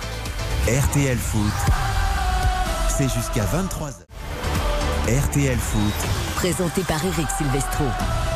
21h sur l'antenne de RTL, nous sommes en train de suivre Bordeaux-Rennes, dernier 32e de finale de cette journée de samedi avant les derniers. Demain, évidemment, nous aurons Lille 3 en intégralité demain soir à 20h45. Ça nous permet tiens, de rappeler les principaux qualifiés du jour parce qu'il y a de belles surprises, Baptiste Durier. Exactement, notamment l'Olympique de Strasbourg, club de Régional 1 qui a sorti Clermont, club de Ligue 1 au, tir au but et qualification également du Puy-en-Velay, club de National qui euh, a sorti l'OGC Nice, qualification de temps, club de National 3 face à Amiens, club de Ligue 2 et Rodez qui s'est imposé au tir au but face à l'AS Monaco, mené 2 à 0 Rodez mais qui est revenu de partout et qui s'est imposé là aussi au tir au but. Les autres qualifiés, on a Lyon, Marseille, Lens, Brest et notamment également le, le, FC Nantes, tenant du titre, qui faisait aussi son retour à la compétition aujourd'hui. Et vous entendrez différentes réactions évidemment à la mi-temps de ce Bordeaux-Rennes sur les matchs de l'après-midi. Bordeaux-Rennes donc 15 minutes, Philippe Audouin 0 à 0, match relativement équilibré. Oui, et puis euh, les Rennais, euh, euh, lorsqu'ils ont le ballon, le gardent assez longtemps. Là, c'est Traoré qui est sollicité par Bourigeau, mais il y a hors-jeu euh, pour euh, le capitaine Rennais. Et à l'inverse, Bordeaux n'hésite pas à piquer dès qu'il a le ballon, notamment en contre. C'est souvent passé par David Hatchvili côté gauche, mais les deux centres les plus dangereux sont venus du côté droit. David Hatchvili, justement, là, il propose sur son côté gauche et c'est Wu qui assure la couverture pour la défense rennaise. Relance de l'ancien lancé un pour Bourigeau. Le bon pressing des Bordelais dans la moitié de terrain bretonne qui permet aux Girondins de gagner ce ballon. Touche à suivre pour les joueurs de David Bion sous les yeux de Bruno Genesio dans la moitié de terrain euh, rennaise. La touche euh, qui va être jouée par euh, Écomier, euh, l'un des nombreux jeunes de cette équipe, euh, euh, lui qui est euh, gabonais. On n'attendait pas forcément titulaire. On pensait plutôt à Nsimba qui est habituellement euh, titulaire en défense. Ah mais ils font tourner hein, Philippe. hein. Ils font, ils font vraiment tourner. On parlait de Barbet qui n'est pas dans le groupe, mais euh, Ignatenko qui est un joueur très important au milieu de terrain euh, ukrainien qui est, qui est sur le banc. Tu parlais d'Ensimba, Dylan Bakwa, des joueurs qui sont habituellement titulaires. Donc euh, c'est bien. C'est pour ça que je vous disais en début de soirée euh, que David Bion avait en tête Ouais. euh, la, la remontée en Ligue 2 qui est l'objectif prioritaire. Mais les, les joueurs qui sont sur le terrain, ils le montrent dans ce premier quart d'heure, euh, sont eux déterminés à jouer leur carte à fond. Et puis euh, pour certains ben, l'occasion de se mettre en valeur et de montrer des choses. Euh, et elle était belle cette transversale à l'opposé, mais finalement en une touche, ce ballon est trop long. Il était destiné à Albert Ellis et c'était Bokele qui avait tenté euh, de donner euh, à son attaquant de l'intérieur du pied euh, alors que ce ballon arrivait à mi-hauteur. C'était ambitieux, mais c'était bien tenté quand même. Et le jeu rennais se déploie maintenant sur le côté gauche avec Flavien Tess servi par Jérémy Doku, mais la belle couverture de Gregersen, l'international nor- norvégien, qui a dégagé en touche-touche pour les Rennais à proximité de la surface de réparation bordelaise. Durant les fêtes, j'ai regardé un ou deux matchs de Bordeaux, euh, les, les matchs du Boxing Day là, de Bordeaux en Ligue 2. Et Gregersen, je trouve qu'il est- il a, il a monté le curseur. Ouais, il- ouais, je suis assez d'accord avec toi. Que on a vu très vite quand il est arrivé ses qualités athlétiques, mais, euh, mais là il est de plus en plus régulier. Il a une bonne relance aussi. Je... Là, je l'ai trouvé pas mal. Et Jérémy Doku, joli geste technique sur le côté gauche, le centre de Melling, et c'est euh, euh, Franck Sergio qui était à l'entrée de la surface qui a réussi à écarter le danger. Le ballon qui est maintenant à proximité de- du rond central. Théâtre là en difficulté dans les airs. Et euh, David qui ne peut euh, récupérer pour euh, son équipe. C'est donc Rennes Voilà. qui repart avec Bou- Bourigeau, côté droit qui va accélérer, qui a finalement choisi de donner à Mayer. Louvre Mayer qui repique dans l'axe centre du Croate. Il est beau ce centre. Non, finalement, il est intercepté de la tête par Bokele. Le danger est écarté. La sortie de Franck Sergio avec une petite talonnade en tournant légèrement sur lui-même, euh, techniquement c'était beau, hein. c'était osé. Ouais, beaucoup plus réussi que le, le contrôle d'Albertelli juste après, hein, qui a cherché à mettre ce ballon. Ça a fait une petite chandelle.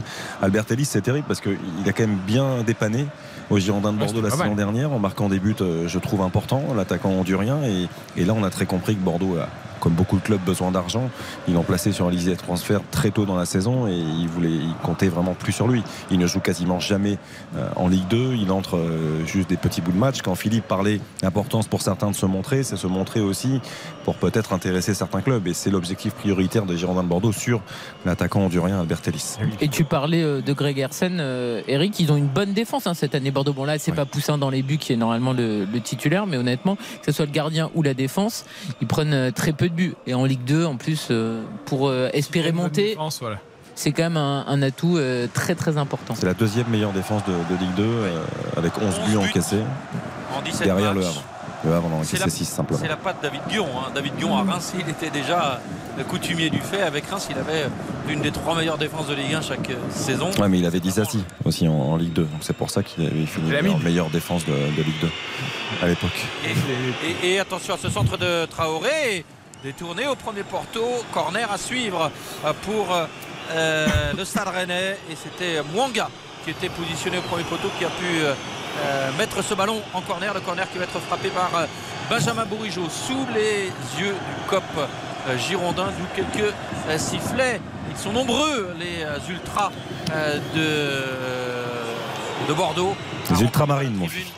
Les ultramarines, j'avais un doute, c'est pour ça je me suis dit, dans le doute, abstiens-toi. C'était la première règle qu'on m'a appris dans ce métier. Tu as bien Et raison. merci, euh, merci Xavier. Et le corner frappé au deuxième poteau pour euh, Jérémy Doku qui perd ce ballon. Et c'est David Atuidi qui lance sa contre-attaque. Ah, la conduite de balle est trop longue pour euh, le petit géorgien et Rennes qui peut intercepter et repartir avec euh, Mayer euh, sur le côté droit. Mayer qui finalement revient à l'intérieur. Hugo Chocou qui réoriente le jeu à gauche avec Flavien Tay, l'ancien Angevin, qui a transmis à Jérémy Doku. Doku qui à Melling, Hugo Chocou. Encore une séquence de possession avec des passes euh, qui se succèdent côté rennais. Pour le moment, on tourne autour de la défense bordelaise. Hugo Chocou qui euh, va revenir cette fois à droite avec Benjamin Bourigeau. Le centre peut-être à venir. Il y a un appel de balle de son capitaine Marie Traoré et la passe de euh, Bourigeau qui a été contrée. Traoré qui a pu euh, redonner derrière et c'est Hugo Chocou qui va relancer de l'autre côté avec Théâtre. Je dis 0-0 toujours après 22 minutes. Je vous donne une petite nouvelle quand même qui est pas très rassurante, même s'il n'y a pas de grosses inquiétudes. Euh, le milieu de terrain de hier, vous savez, euh, Almik Moussa Ndiaye, qui a Mm. été percuté euh, par Eric Bailly, euh, semelle au niveau du pectoral, hein, et crampon en avant, qui a pris carton rouge d'ailleurs sur l'action. Sorti sur civière et qui a tout de suite euh, euh, été transféré à l'hôpital. Voilà, mais il voulait pas en fait, il voulait continuer à suivre le match et finalement il était quand même transféré à l'hôpital. Il est en réanimation euh, par précaution, mais il est quand même euh, en réanimation sous surveillance. Euh, c'est vrai que l'image est assez Ah ouais. impressionnante impressionnant. euh, du crampon d'Eric Bailly qui, qui touche le pectoral, hein, vraiment juste sous Et surtout, tu dis Eric Bailly, qui est un joueur très expérimenté, mais pourquoi il fait ce geste? Qu'est-ce qui lui passe par la tête? Et voilà, donc euh, bah, il est admis en réanimation. Alors par précaution encore une fois, hein, pour euh, ne pas alerter non plus plus que, mais on va surveiller ça. Euh, Il y a quand même aussi des blessures. Il y a celle de Palois, on l'a dit, euh, Bien sûr. avec Après, on rappelle aussi qu'il n'y a rien de, de- de volontaire. hein. Non, bien sûr. C'est que, voilà, il a pas, que il, il a pas maîtrisé son est- geste. Et à la mi-temps, le joueur de hier qui a été Oui. interviewé l'a d'ailleurs très bien dit Bien en sûr. disant c'était pas du tout volontaire, c'était pas méchant, etc. Puis il s'est excusé euh, plusieurs reprises. hein. Il était à son chevet vraiment sur le, sur le terrain. Il- voilà, lui aussi a dû se dire mais qu'est-ce que qu'est-ce Mm. qui m'est passé par la tête pour mettre le pied à cette hauteur-là? Il a pas vu, il a pas vu arriver, ça c'est sûr. Mais L'OM qui s'est qualifié terrible. 2-0 face à- au club de hier euh, de National 2. On Mais revient. d'ailleurs, il va prendre euh, beaucoup de matchs de suspension, non, Eric Bailly? Parce que, Je crains que son geste lui vale euh, au moins 2-3 matchs. 3 parce que matchs. le problème, c'est Et qu'il est tout le attention temps la blessé. première occasion rennaise et c'est dedans avec Benjamin Bourigeau lancé depuis le rond central plein axe tel un avant-centre le contrôle parfait de Benjamin Bourigeau qui lui permet euh, de se présenter seul devant Strazek et la charnière bordelaise là, qui s'est complètement fait surprendre sur cette longue ouverture et ça fait un à 0 but de Bourigeau après 23 minutes Quel joueur qui confirme saison après saison. Euh, voilà, fantastique. qualité de- Quelle Le bénédiction contrôle est magnifique. qu'il ne soit pas parti alors qu'il était à un an Oh de la fin là de son là là contrat. là là là. Alors j'aimerais bien, savoir d'ailleurs, Philippe, euh, s'il n'a pas eu les offres qu'il espérait, Oui. si Rennes a été très intelligent et lui a offert vraiment un bon contrat, euh, ou s'il a aussi eu peu- peur d'une expérience, euh, même s'il voulait aller, pourquoi pas en Espagne par exemple, mais Mais il n'a pas eu les offres qu'il espérait. voilà, il n'a pas eu les clubs qu'il espérait. Oui, mais alors, dans ces cas-là, il y en a beaucoup qui partent quand même, soit pour l'argent en Angleterre, soit pour. Je trouve que dans ces cas-là, Rennes, qui a un projet ambitieux, qui est structuré, qui a de l'argent, euh, évidemment, c'est bien pour eux de l'avoir gardé, parce qu'on l'annonçait vraiment partant à 100%, libre. euh, c'est quelqu'un d'intelligent, c'est quelqu'un de, euh, Franchement. de, de- de sensé, hein, Benjamin Bourigeau, et il savait qu'il pouvait avoir une belle saison aussi avec le Stade Rennais. Et il avait vraiment envie à l'origine de rejoindre l'Espagne. C'est vrai que c'est un championnat qui, qui l'a, l'a toujours, il a toujours donné envie. Quel joueur. Mais là, là, le but, parce que l'appel où il longe, il longe et il repique même, il fait un, un appel en arc pour repartir. La qualité du contrôle, la qualité de la frappe derrière, c'est c'est exceptionnel. C'est un joueur fantastique, Benjamin Bourigeau. L'ouverture de théâtre était belle aussi. Mm. L'ouverture est belle, c'est vrai, mais en Voilà. deux trois touches pour se l'emmener, derrière il ouvre le pied parfaitement. C'est un Et un joueur ballon chaud devant le but de Mandanda, c'est renvoyé finalement par la défense rennaise. Et au tout départ, Franck Sergio, euh, il avait quand même euh, une possibilité avec un, un boulevard qui s'offrait euh, pour Bokele, euh, qui était le long de la ligne de touche. Et, et à force de porter son ballon, je me suis dit, il l'a vu, il va finir par lui donner. Eh bien non. Eh bien non, il a été mettre ce ballon là, il y avait le plus de défenseurs rennais alors que Bokele avait ensuite un boulevard pour s'approcher de la surface et, et pouvoir adresser un centre dangereux. Là je suis un peu étonné quand même que Franck Sergio euh, ait fait ce choix là. Juste pour revenir au, au but de Benjamin Bourigeau, ça Et là, en revanche, elle est belle. L'ouverture de Franck Sergio pour Ellis. Oh, on est tout près d'égalisation. C'est pas fini avec le sauvetage. Double sauvetage sur la reprise de David, David avec Mandanda après que son défenseur est détourné devant lui. Mandanda euh, qui met euh, les deux points sur sa ligne. Oh, quelle occasion pour Bordeaux parce que là, à l'origine, l'ouverture de Franck Sergio en revanche, elle est parfaite. C'est Ellis qui est sollicité, si je ne me trompe pas, et qui euh, voit son tir passer devant le but. C'est sauvé, ça ne sort pas en sortie de but ni en corner. C'est remis dans la surface et sur la deuxième frappe de David Hatchvili, il y a un double sauvetage rennais, un défenseur et ensuite Mandanda euh, sur sa ligne. Le corner pour Bordeaux. qui est frappé, qui est renvoyé par la défense bretonne. Ça revient avec Pierre Lacou euh, qui va adresser un centre de l'extérieur au deuxième. Il était beau ce centre et c'est encore un corner pour Bordeaux. Eh bien, le but rennais n'a absolument pas euh, refroidi les ardeurs euh, girondines. Au contraire, la réaction est extrêmement intéressante pour les joueurs euh, de David Guion le, avec centre, euh, le centre de Tom Lacou. euh, de l'extérieur. Exceptionnel. Excellent centre de la coup, effectivement, de l'extérieur. Qu'est-ce que c'est beau, centre de l'extérieur. Oh, C'est a vraiment un très beau. beau geste. Et le corner qui est renvoyé de la tête par Melling, ça revient avec un ballon mal euh, donné euh, par euh, euh, Piringuel et euh, il y a une faute en milieu de terrain sur euh, Lovro-Mayer. Ça va permettre aux Rennais de sortir de leur moitié de terrain. Et pour revenir au- à ce qu'on évoquait sur Benjamin Bourigeau, non seulement euh, Karine a été, a été parfaite parce qu'elle avait le premier buteur. Merci de le rappeler, c'est buteur, très Benjamin important. Bourigeau, mais vous- ça ne vous aura pas échappé. euh, le geste de Benjamin Bourigeau, la célébration du, du joueur de fléchette. Vous avez vu Ah, je l'ai pas vu. Martin Terrier. Oui, j'ai compris, mais je l'ai pas vu. La Eh, Mais tu, tu as l'œil. La, spéciale.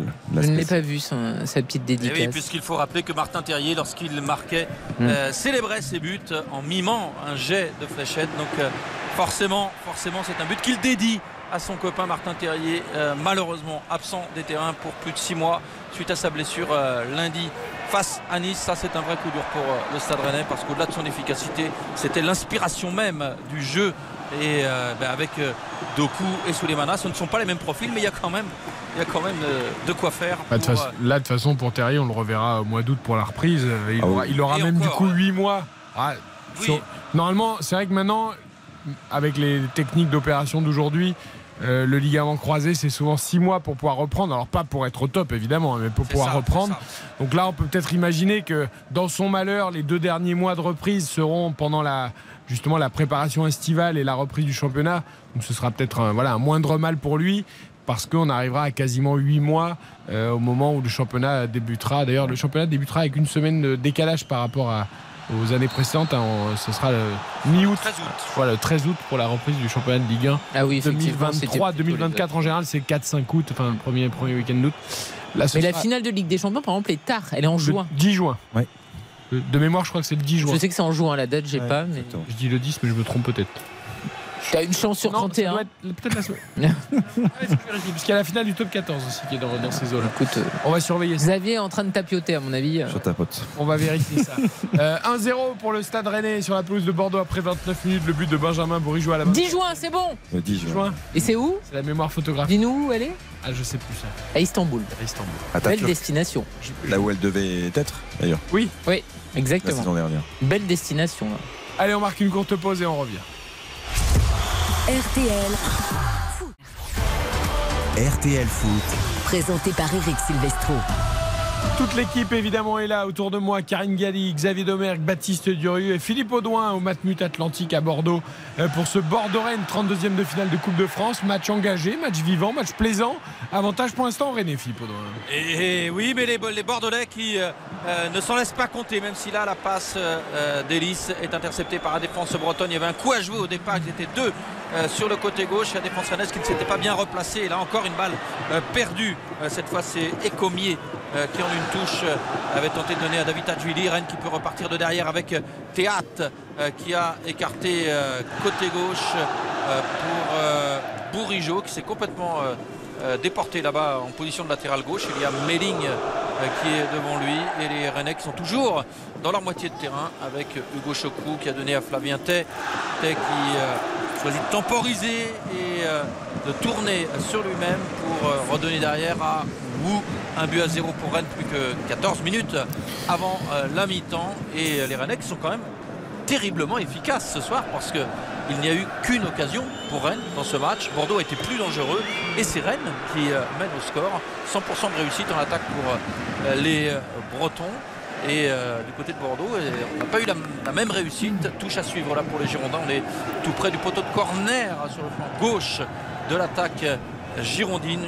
Touche jouée par euh, Écomier. Il va falloir sortir là de cette euh, zone. C'est jamais facile de jouer une touche à proximité de son poteau de corner. Écomier a l'air de pas, pas trop savoir qui choisir. Il a donné le long de la ligne de touche quasiment à Franck Sergio. Le ballon qui voyage dans les airs et qui va terminer dans les pieds de Franck Sergio qui ah bah c'est C'est pas malin ça. Il a concédé la touche quasiment au même endroit que tout à l'heure, mais cette fois c'est pour Rennes, à proximité de la surface euh, bordelaise. La touche qui va être jouée par Amari Traoré. C'est un petit peu moins bon là ce que l'on voit depuis euh, quelques instants.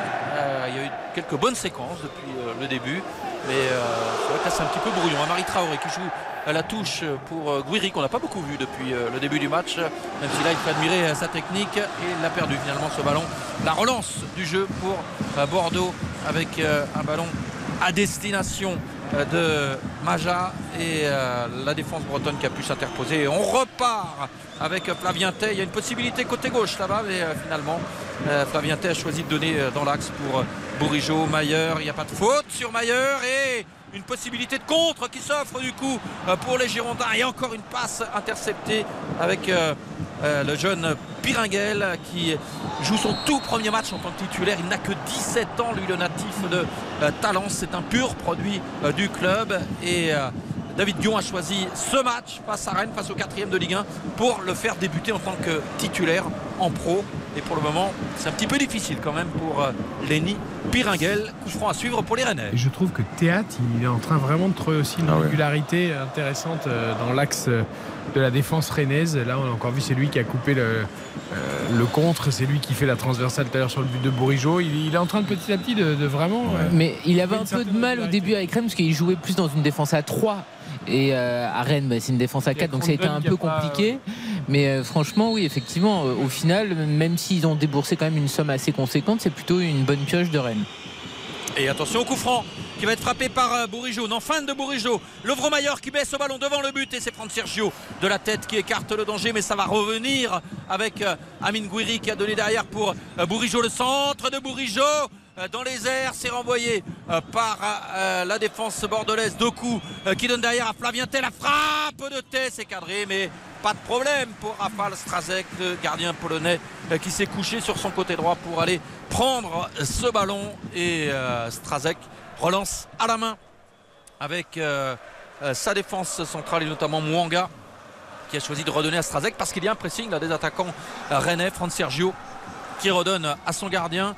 Et là, Strazek va être obligé d'allonger le jeu. Il n'y a plus vraiment le choix. Non, finalement, il insiste avec euh, Mwanga dans sa surface. Mwanga qui sort de sa surface. Le pressing qui se fait moins fort là pour euh, de la part des attaquants euh, rennais, ce qui permet à, Greg Hersen de remonter ce ballon à son tour. Franck Sergio depuis la base arrière qui a tenté de donner devant lui, c'était contré et finalement le ballon reste girondin avec Ecomier qui a donné derrière lui. C'est bien joué là, Mwanga qui a réussi à éliminer Gouiri qui avait tenté un pressing, David Tachvili qui repique euh, dans l'axe, le petit géorgien. Voilà, il écarte côté droit, c'est bien joué. Ce qu'on n'avait pas fait tout à l'heure, Franck Sergio, le centre à venir euh, pour Bokele euh, qui finalement choisit de donner derrière pour Franck Sergio, le brésilien qui euh, ne peut euh, se mettre en position de frappe, qui est donné derrière et on repart euh, derrière avec Mwanga. Mais le centre à venir pour Ecomier, c'est pas mal là, ce que font les Bordelais. Ils tournent autour de la défense rennaise, ils cherchent des espaces, mais finalement c'est une interception de la défense bretonne ou la mauvaise passe. Ça n'arrive, ça lui arrive pas souvent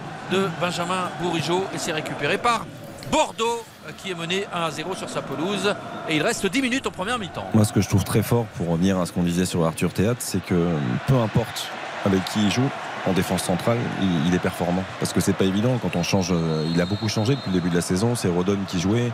Euh, Christopher Wu euh, n'était pas trop utilisé euh, au départ par euh, Bruno Genesio. Ensuite, il l'a utilisé avec parcimonie.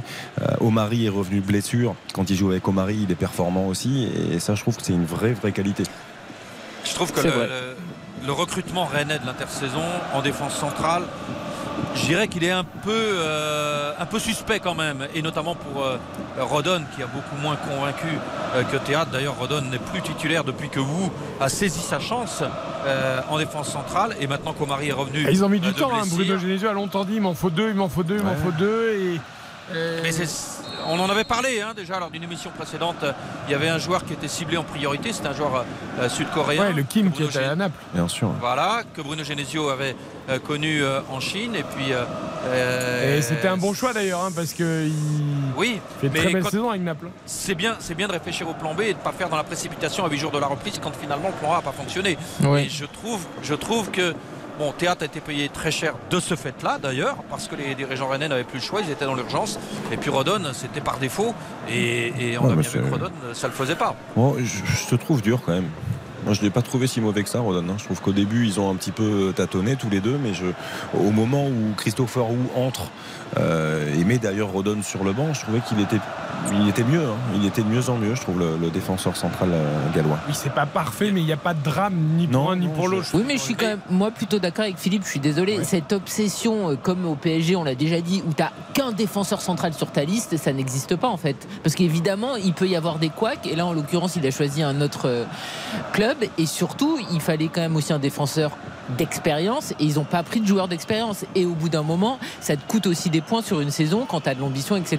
Moi, je trouve que euh, Théâtre, finalement, c'est plutôt une bonne pioche, mais c'est cher. Et effectivement, c'est cher parce que c'est du panic buy en, en dernier recours. Et Rodon, c'est. Bah, attends. euh, Rennes a des vraies ambitions. Donc pour l'instant, je trouve que c'est pas assez euh, consistant. Ça le sera peut-être avec les années, mais je trouve qu'ils ont mal géré le secteur défensif. Bah, surtout quand tu regardes les trois, parce que le profil des trois, c'est trois jeunes défenseurs en devenir, pour le coup. Parce que Christopher Wu, il a quand même pas énormément. euh, Après, le marché des plus. défenseurs centraux, il est assez fermé quand même. hein. Ouais, ouais, non, c'est très Ah. difficile. hein. C'est très très difficile. Oui, il est dur, mais c'est toujours pareil. Quand on a qu'un déjà été obsédé par ton nom, c'est comme le PSG, il y avait que Skriniar sur terre, et bah tiens, ils ont pas eu Skriniar, bah, et c'était euh, le drame où on n'avait Ouais. pas d'autre défenseur central. Bah, tu trouves une option A, une option B, une option C. C'est pas donné Et à tout le monde. Oh, Rennes n'est pas le plus mal loti sur le marché des Ah oui, transferts. bien Il s'agit de recruter. Ils ont de l'argent, hein. Exactement. L'argent Et des idées. Et, euh, Oui, Des idées. et ils travaillent très bien. hein. Et, en- et à contrario, le, le choix d'attirer Amine Gouiri en échange de Gaëtan Laborde, ça, ça s'appelle une très belle opération, hein, parce que euh, Gaëtan Laborde ne marquait plus en deuxième moitié de saison la saison Ouais, mais qui, sur le papier, qui était quand même aussi un tout petit peu risqué, dans le sens Oui. où Guiri était encore très irrégulier, que Laborde restait une valeur sûre, même s'il marquait un peu moins. Et à l'arrivée, c'est Ouais, vrai mais- que c'est plutôt Rennes qui est gagnant dans l'affaire, alors qu'on, sur le moment, on s'est demandé si ça serait pas Nice. Exactement. ouais. C'est vrai, c'est vrai, non, non, c'est Il vrai. y avait un vrai risque quand même. Oui. Mais j'évoquais tout non, à l'heure pour un, un peu pour plaisanter, mais le cas Andy Delors, si ça vient à se confirmer les, les grosses difficultés d'entente avec le club du côté de, de l'OGC Nice, non mais ça peut être une possibilité. Après c'est difficile de faire bouger Andy Delors du sud. Ouais. Ouais. Delors, il, ferait mais- du Il bien aimerait à- bien Marseille, visiblement. mais- Delors, il ferait du bien à beaucoup de monde, hein, et à Marseille notamment. hein. Et le profil, euh, il Ouais. serait idéal. hein. Mais c'est quand même dingue parce que je trouvais que le mariage Nice-Delors me paraissait euh, un mariage euh, bien, qui allait Ouais. fonctionner. Et en fait, c'est vraiment pas le cas. Là, il a été carrément écarté pour le match de Coupe de France. Et euh, ses statistiques sont pas bonnes. hein. Non, c'est vrai. Il y a eu euh, le vrai faux départ de la sélection euh, d'Algérie. Enfin, au final, il y a eu pas mal de choses qui l'ont un peu perturbé. Et on n'a pas le Delors qui fonctionnait si bien avant à Montpellier et qui aurait dû prendre une envergure différente à Nice. Vrai. Après c'est un joueur, euh, vous savez, hein, comme bah oui, c'est des cycles. C'est un joueur, et oui, qui est très famille, très famille, très euh, confiance. Ça se passe bien. Euh, là, visiblement, à Nice, c'est- c'est pas du tout le cas. Ouais, c'est pas le grand amour. Promis ou non, je, je ne sais pas réellement. Mais euh, il y a quelque chose qui Oui, fait qu'il c'est n'est pas à que- 100%. Tu- je l'imagine moins dans une galaxie Ineos, euh, Delors. C'est pas trop le. Oui, enfin, à Nice, ça va. C'est quand même. Tu vois, on n'est pas encore. Même si c'est Ineos, on n'est pas non plus dans un monde euh, Non, mais je complètement c'est hors du temps pour C'est lui. une façon de gérer un club qui, qui ne semble pas ressembler à Delors. Bah, Mais c'est sûr que ça marche pas en tout cas. Oui, en tout cas, ça, ça ne marche pas. Et ça marchait très bien à Tours. Exactement. Et oui. Et les Bordelais qui sont en possession euh, du ballon, mais il ne reste plus que 3, 4 minutes euh, 30 exactement en première mi-temps pour euh, tenter de refaire ce petit handicap euh, d'un but. Les Bordelais là qui multiplient les passes à la façon euh, du stade rennais. Oh, c'est pas mal là ce que nous fait Lenny Piringuel, servi de haut but dans la surface, contrôle de la poitrine et frappe en pivot enchaîné. Ça s'envole au-dessus euh, du but de Steve Mandanda, mais en tout cas c'était culotté et intéressant euh, ce qu'avait tenté euh, Piringuel mais euh, le rythme est nettement retombé là dans ce match avec plus franchement euh, d'occasions plus de véritable offensive euh, ni d'un côté euh, ni de l'autre et on parlait tout à l'heure euh, d'Amine Gouiri c'est vrai qu'il était en échec à Nice la saison dernière mais quand on avait vu ce dont il était capable Oui, et quand on voit quel profil de joueur il, il est et quel talent il a euh, à l'âge qu'il a euh, on, on savait que s'il retrouvait son niveau oui. de ses débuts niçois, mais- c'était, quand même. euh, Mais tu l'as dit toi-même, il y a des si. Alors qu'avec la board, même s'il avait un peu baissé, il y avait quand même une espèce de garantie euh, minimale mais de ce que je rendement. dirais, ce que je dirais, alors, de rendement, je dirais pas ça. Moi, moi le, le doute que j'avais, c'était plus le fait que la board n'était pas seulement un buteur. Alors, alors, il était en échec sur la deuxième moitié de saison en termes de statistiques, mais, mais c'est surtout qu'il était vraiment combatif dans l'abnégation, très précieux dans le travail de harcèlement, dans le travail défensif. Guiri n'aura pas, Gouiri n'aura pas forcément cet abattage-là. Donc ça, dans l'état d'esprit, je trouvais ça intéressant chez Laborde, et c'est là pour moi qu'il y avait peut-être un petit risque. Mais Gouiri s'est intégré à merveille dans le dispositif rennais et on retrouve le Gouiri Ah du début de saison euh, de, de ses débuts à Nice. C'est vrai. Et ça, c'est quand même un. À l'arrivée, c'est gagnant pour Rennes, mais c'était pas si évident. euh, Ouais. au moment après, il y avait le côté jeune aussi, où bah, évidemment pour même les re- l'avenir, Guiri était plus l'avenir Eh que la oui. Borde, ça c'était évident. Mais Oui, mais après, je, Eh oui. je suis complètement d'accord avec toi, Eric. hein. C'est... moi sur le moment, je me suis dit il y euh, avait qui moins, va faire avait la meilleure moins de affaire. Ouais. Très sincèrement. C'est vrai que c'est Oui, non, non, Rennes, mais- mais- Parce que le talent, Philippe, je suis complètement d'accord avec toi. Gouiri, on, on le voit, on l'a vu à ses débuts, il n'y avait aucun doute là-dessus. Mais l'inconstance, euh, Oui, il n'y avait oui. aucun doute non plus là-dessus. C'est-à-dire qu'il Oui, oui. était particulièrement irrégulier. J'avais, exactement les mêmes doutes que vous euh, au moment de l'opération. hein. Moi, je, je- je dis aujourd'hui que les, les dirigeants rennais ont été très bons euh, Oui, sur euh, cette opération-là, mais moi, j'étais comme vous sur le moment. J'étais un peu circonspect, pour le moins. Après, circonspect. Philippe, c'est une demi-saison. Donc, une demi-saison réussie, il l'a déjà fait aussi Gouiri. Maintenant, il faut qu'il soit un joueur régulier sur toute la saison et qu'il continue par rapport à cette première partie de saison qui est effectivement réussie. Mais six mois de bon de Gouiri, quand il a quitté Lyon pour Nice, c'était également le cas. hein. Allez, il reste deux minutes dans la première période. Rennes qui mène 1-0, le but de Bourigeau à la 24e. Le match, comme tu l'as dit, hein, Philippe, le rythme qui est bien Eh oui. retombé. Et oui, oui, oui, là, euh, c'est beaucoup moins bon depuis euh, euh, une bonne dizaine de minutes, à l'image de cette passe euh, qui était euh, destinée à Écomier sur le flanc gauche le long de la ligne de touche, mais contrôle manqué de Écomier, c'était pas évident à négocier ce ballon et la touche à suivre pour Amari Traoré. Rennes qui a fait le plus dur en général quand l'équipe de Ligue 1 mène contre une équipe hiérarchiquement inférieure. Euh, C'est quand même un premier pas, mais Rennes reste tout de même sous la menace et on a vu Bordeaux plus dangereux sur l'ensemble de la première mi-temps euh, que. Je te rappelle euh, que Monaco Rennes. est 2-0 contre Rodez à domicile et que c'est Rodez qui est passé. hein. Non, non, mais. Alors après. C'est vrai, c'est vrai, c'est bien, c'est bien de rappeler. euh, Parce que ça, ça, c'est vraiment des scénarios assez rares. hein. Ah bah ça, c'est très Surtout rare. avec deux buts d'avance. Et ça, pour le coup, c'est aussi le fait qu'il n'y ait plus de prolongation qui a, qui Et à mon avis, aussi favorisé ça, et tant mieux pour les, les joueurs de Rodez. Et oui. Parce que peut-être qu'avec plus de temps, euh, quand Rodez a égalisé à 10 minutes de la fin, Monaco aurait pu reprendre la main. Et avec, la, avec les tirs au but Là- tout de suite derrière, ben, c'est plus Eh aléatoire. Même si Golovin a bon. eu le penalty de la victoire et qu'il a tiré au-dessus.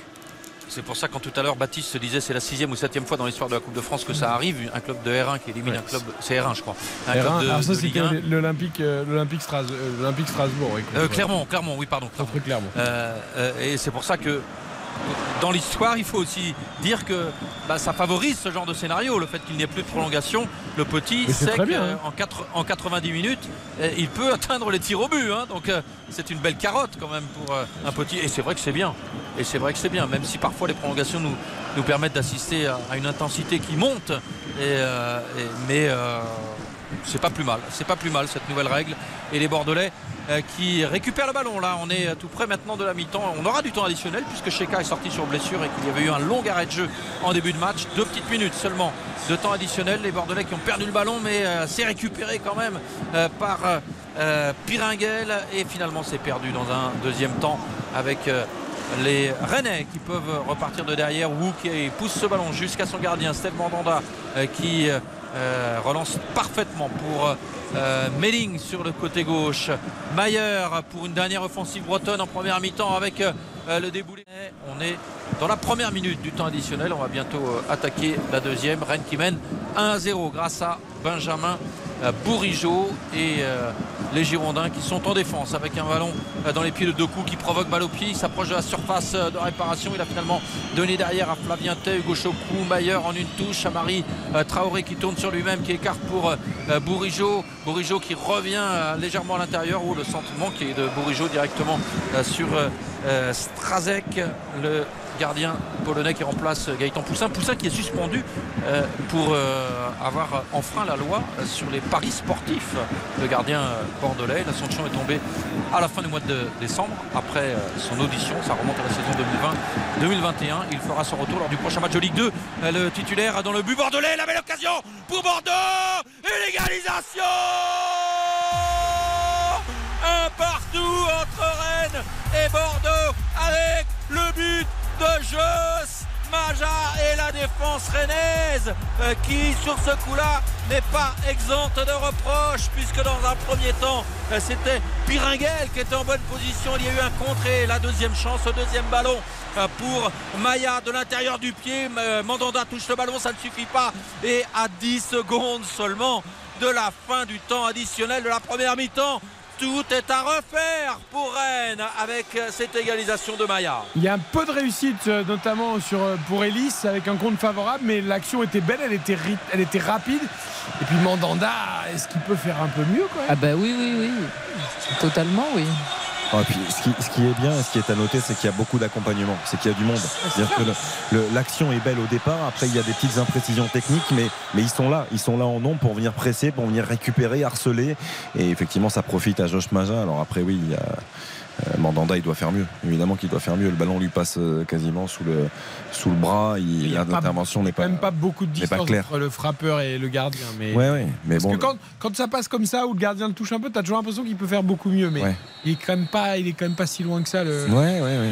Ah bah on jouera même Et pas on fera même pas le coup d'envoi.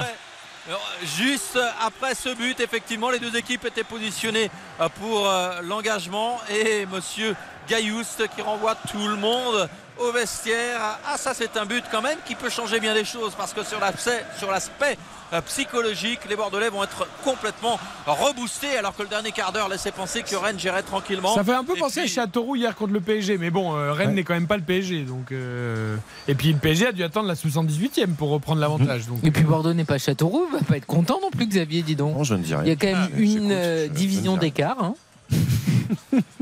Je ne dis rien, j'écoute, mais, mais en tout cas c'était plaisant. Euh, et on n'a pas vu, effectivement, comme tu le dis et tu le rappelles, et tu as, raison de le faire, Karine, on n'a pas vu ce différentiel, je trouve, sur cette première mi-temps. Mm. On a vu euh, deux équipes euh, assez cohérentes euh, qui ont tenté de, de faire des choses, de proposer du jeu. On a vu un peu d'imprécision technique euh, par moment, mais je trouve ce score de un but partout plutôt logique euh, au terme Ah de ces 45 premières minutes. Bordeaux a eu vraiment beaucoup de situations. Les Mm. deux premières grosses occasions, c'est Bordeaux qui les a eues et après il y a eu ce but de Bourigeau, mais euh, Bordeaux a vraiment donné le change. Nous allons noter cette première période, du coup, en regardant les statistiques, peut-être également, euh, pour Bien sûr. justement montrer que Bordeaux a fait jeu égal avec le, le Stade Rennais. Exactement, en termes de possession, c'est presque similaire, 55-45 en faveur tout de même du Stade Rennais. Mais on a 9 tirs du côté des Girondins de Bordeaux, un seul cadré, c'est le but, évidemment, malgré la, la petite bourde de Mandanda. Et puis 3 tirs côté Rennais, deux cadrés, moins d'occasions, moins incisifs que les Bordelais, donc sur l'ensemble de cette première période.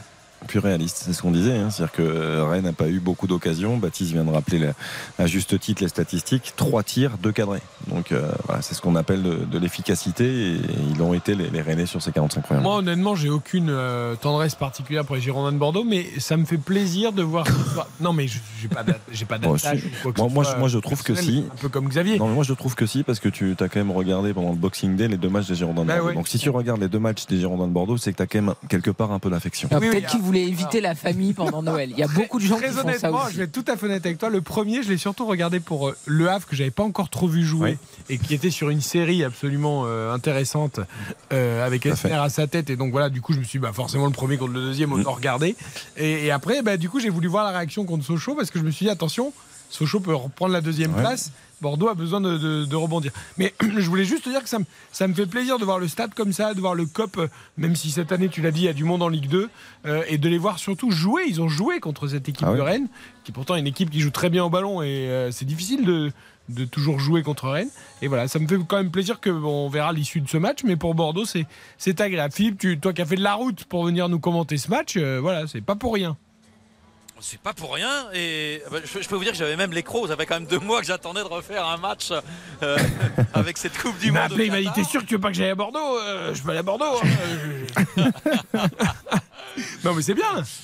C'est un bon euh, match, il y a du rythme, voilà, c'est sympa. Alors, alors, moi je vais apporter un bémol. Euh, là, on parle avec des yeux bordelais. Si on parle avec des yeux rennais, je suis très déçu de ce que fait Rennes ce soir. Ouais. Je suis désolé. Ouais, c'est vrai, Trois tirs, trois tirs rennais dans ce match contre neuf à l'adversaire. Et la seule occasion véritable du Stade Rennais, elle va au fond. C'est faiblard quand même. Et dans le jeu, il n'y a pas d'emprise de l'équipe de Ligue 1. C'est quand même le quatrième de Ligue 1. hein. Et alors, du coup, ta note Ah bah, moi je mets 5. Mais je suis totalement d'accord avec Philippe. 5 aussi. Euh, bravo aux Bordelais. Bordeaux m'a plus plu que Rennes, mais je trouve que les Rennais, effectivement, c'est quand même le minimum syndical. Et j'ai trouvé qu'aussi, il n'y avait pas non plus énormément de rythme. Ça avait bien démarré, et puis il y a eu quand même un ventre mou qui a duré bien euh, 15 minutes. Donc sur une euh, période de 45, ça fait quand même beaucoup. Donc la moyenne. Moi, j'aimerais bien ventre mou que pour 20 minutes. Et pas plusieurs années. Moi, je vais mettre un petit point de plus. Je, euh, tu parlais de, de Châteauroux PSG. Ouais, tendresse bordelaise Euh, ressort dans le petit point de plus. Non, je vais mettre un petit 6. pas, pas un très beau 6, mais un petit 6. Parce qu'effectivement, j'ai eu une première mi-temps intéressante. Le but René est magnifique dans, dans, dans la conception, dans l'ouverture, dans la, la finition de Bourigeau. Euh, euh, j'ai vu des Bordelais entreprenants, euh, malgré la rotation. Et euh, non, cette première mi-temps m'a plu. Techniquement, j'ai vu des trucs sympas. Moi, je rejoins Philippe et Karine parce que je mets 7 au Bordelais, parce que franchement, je trouve qu'ils font vraiment leur match. Rien à dire pour Bordeaux. Rennes, et je mets 3 à Rennes qui est décevant, donc du coup, euh, ça fait 5. Oh bah 5 aussi, oui. bah non, bah, je sais pas, vous pouvez vous exprimer. euh, Non, non. Je suis d'accord avec Que vous cinq et avec vous tous. Ah oui, que 5. bah ça, ça- je pensais qu'il allait aller sur 4 parce qu'il est dur, Baptiste, normalement. Il est... Oui, c'est vrai que je suis parfois un peu dur. Non, on va mettre la moyenne quand même. Mais parce que Giovanni Castelli n'est plus là depuis des mois, ça y est, l'influence est en train de se, de se diluer. Il était rude, hein, ce Ah, jeune très très rude. Eh Giovanni. Très rude. Ça, c'est la jeunesse, ça. Un garçon euh, Ça dépend qui sur a quoi. envie de mordre, qui a envie de mordre les mollets. La fougue. C'est ça. Et la critique. Euh, 21h38, un partout à la mi-temps entre Bordeaux et Rennes. On va écouter les ré- réactions des acteurs de ce match et notamment des deux buteurs. On commence par qui? Josh Macha ou Benjamin Bourigeau Josh Maja, ouais, je veux bien, ouais. Macha, allez, Josh Ou, ou, ou Macha, si vous Macha, préférez. hein. Macha, Macha, Macha Merrill Non, Josh Macha. Allez, euh, chez nos confrères de, de Beansport. fait beaucoup d'efforts, on a bien joué. Je pense qu'on a mérité pour, pour marquer des buts et il faut continuer dans le deuxième mi-temps. C'est sûr, c'est sûr qu'on est confiant. On a bien joué, on a, on a ici pour, pour gagner. Donc euh, il faut faire les choses pour, pour gagner. Faire les choses pour gagner, oui, ça c'est un peu le but en général quand on rentre sur le terrain. Benjamin Bourigeau également, euh, premier buteur du jour avec un très joli enchaînement.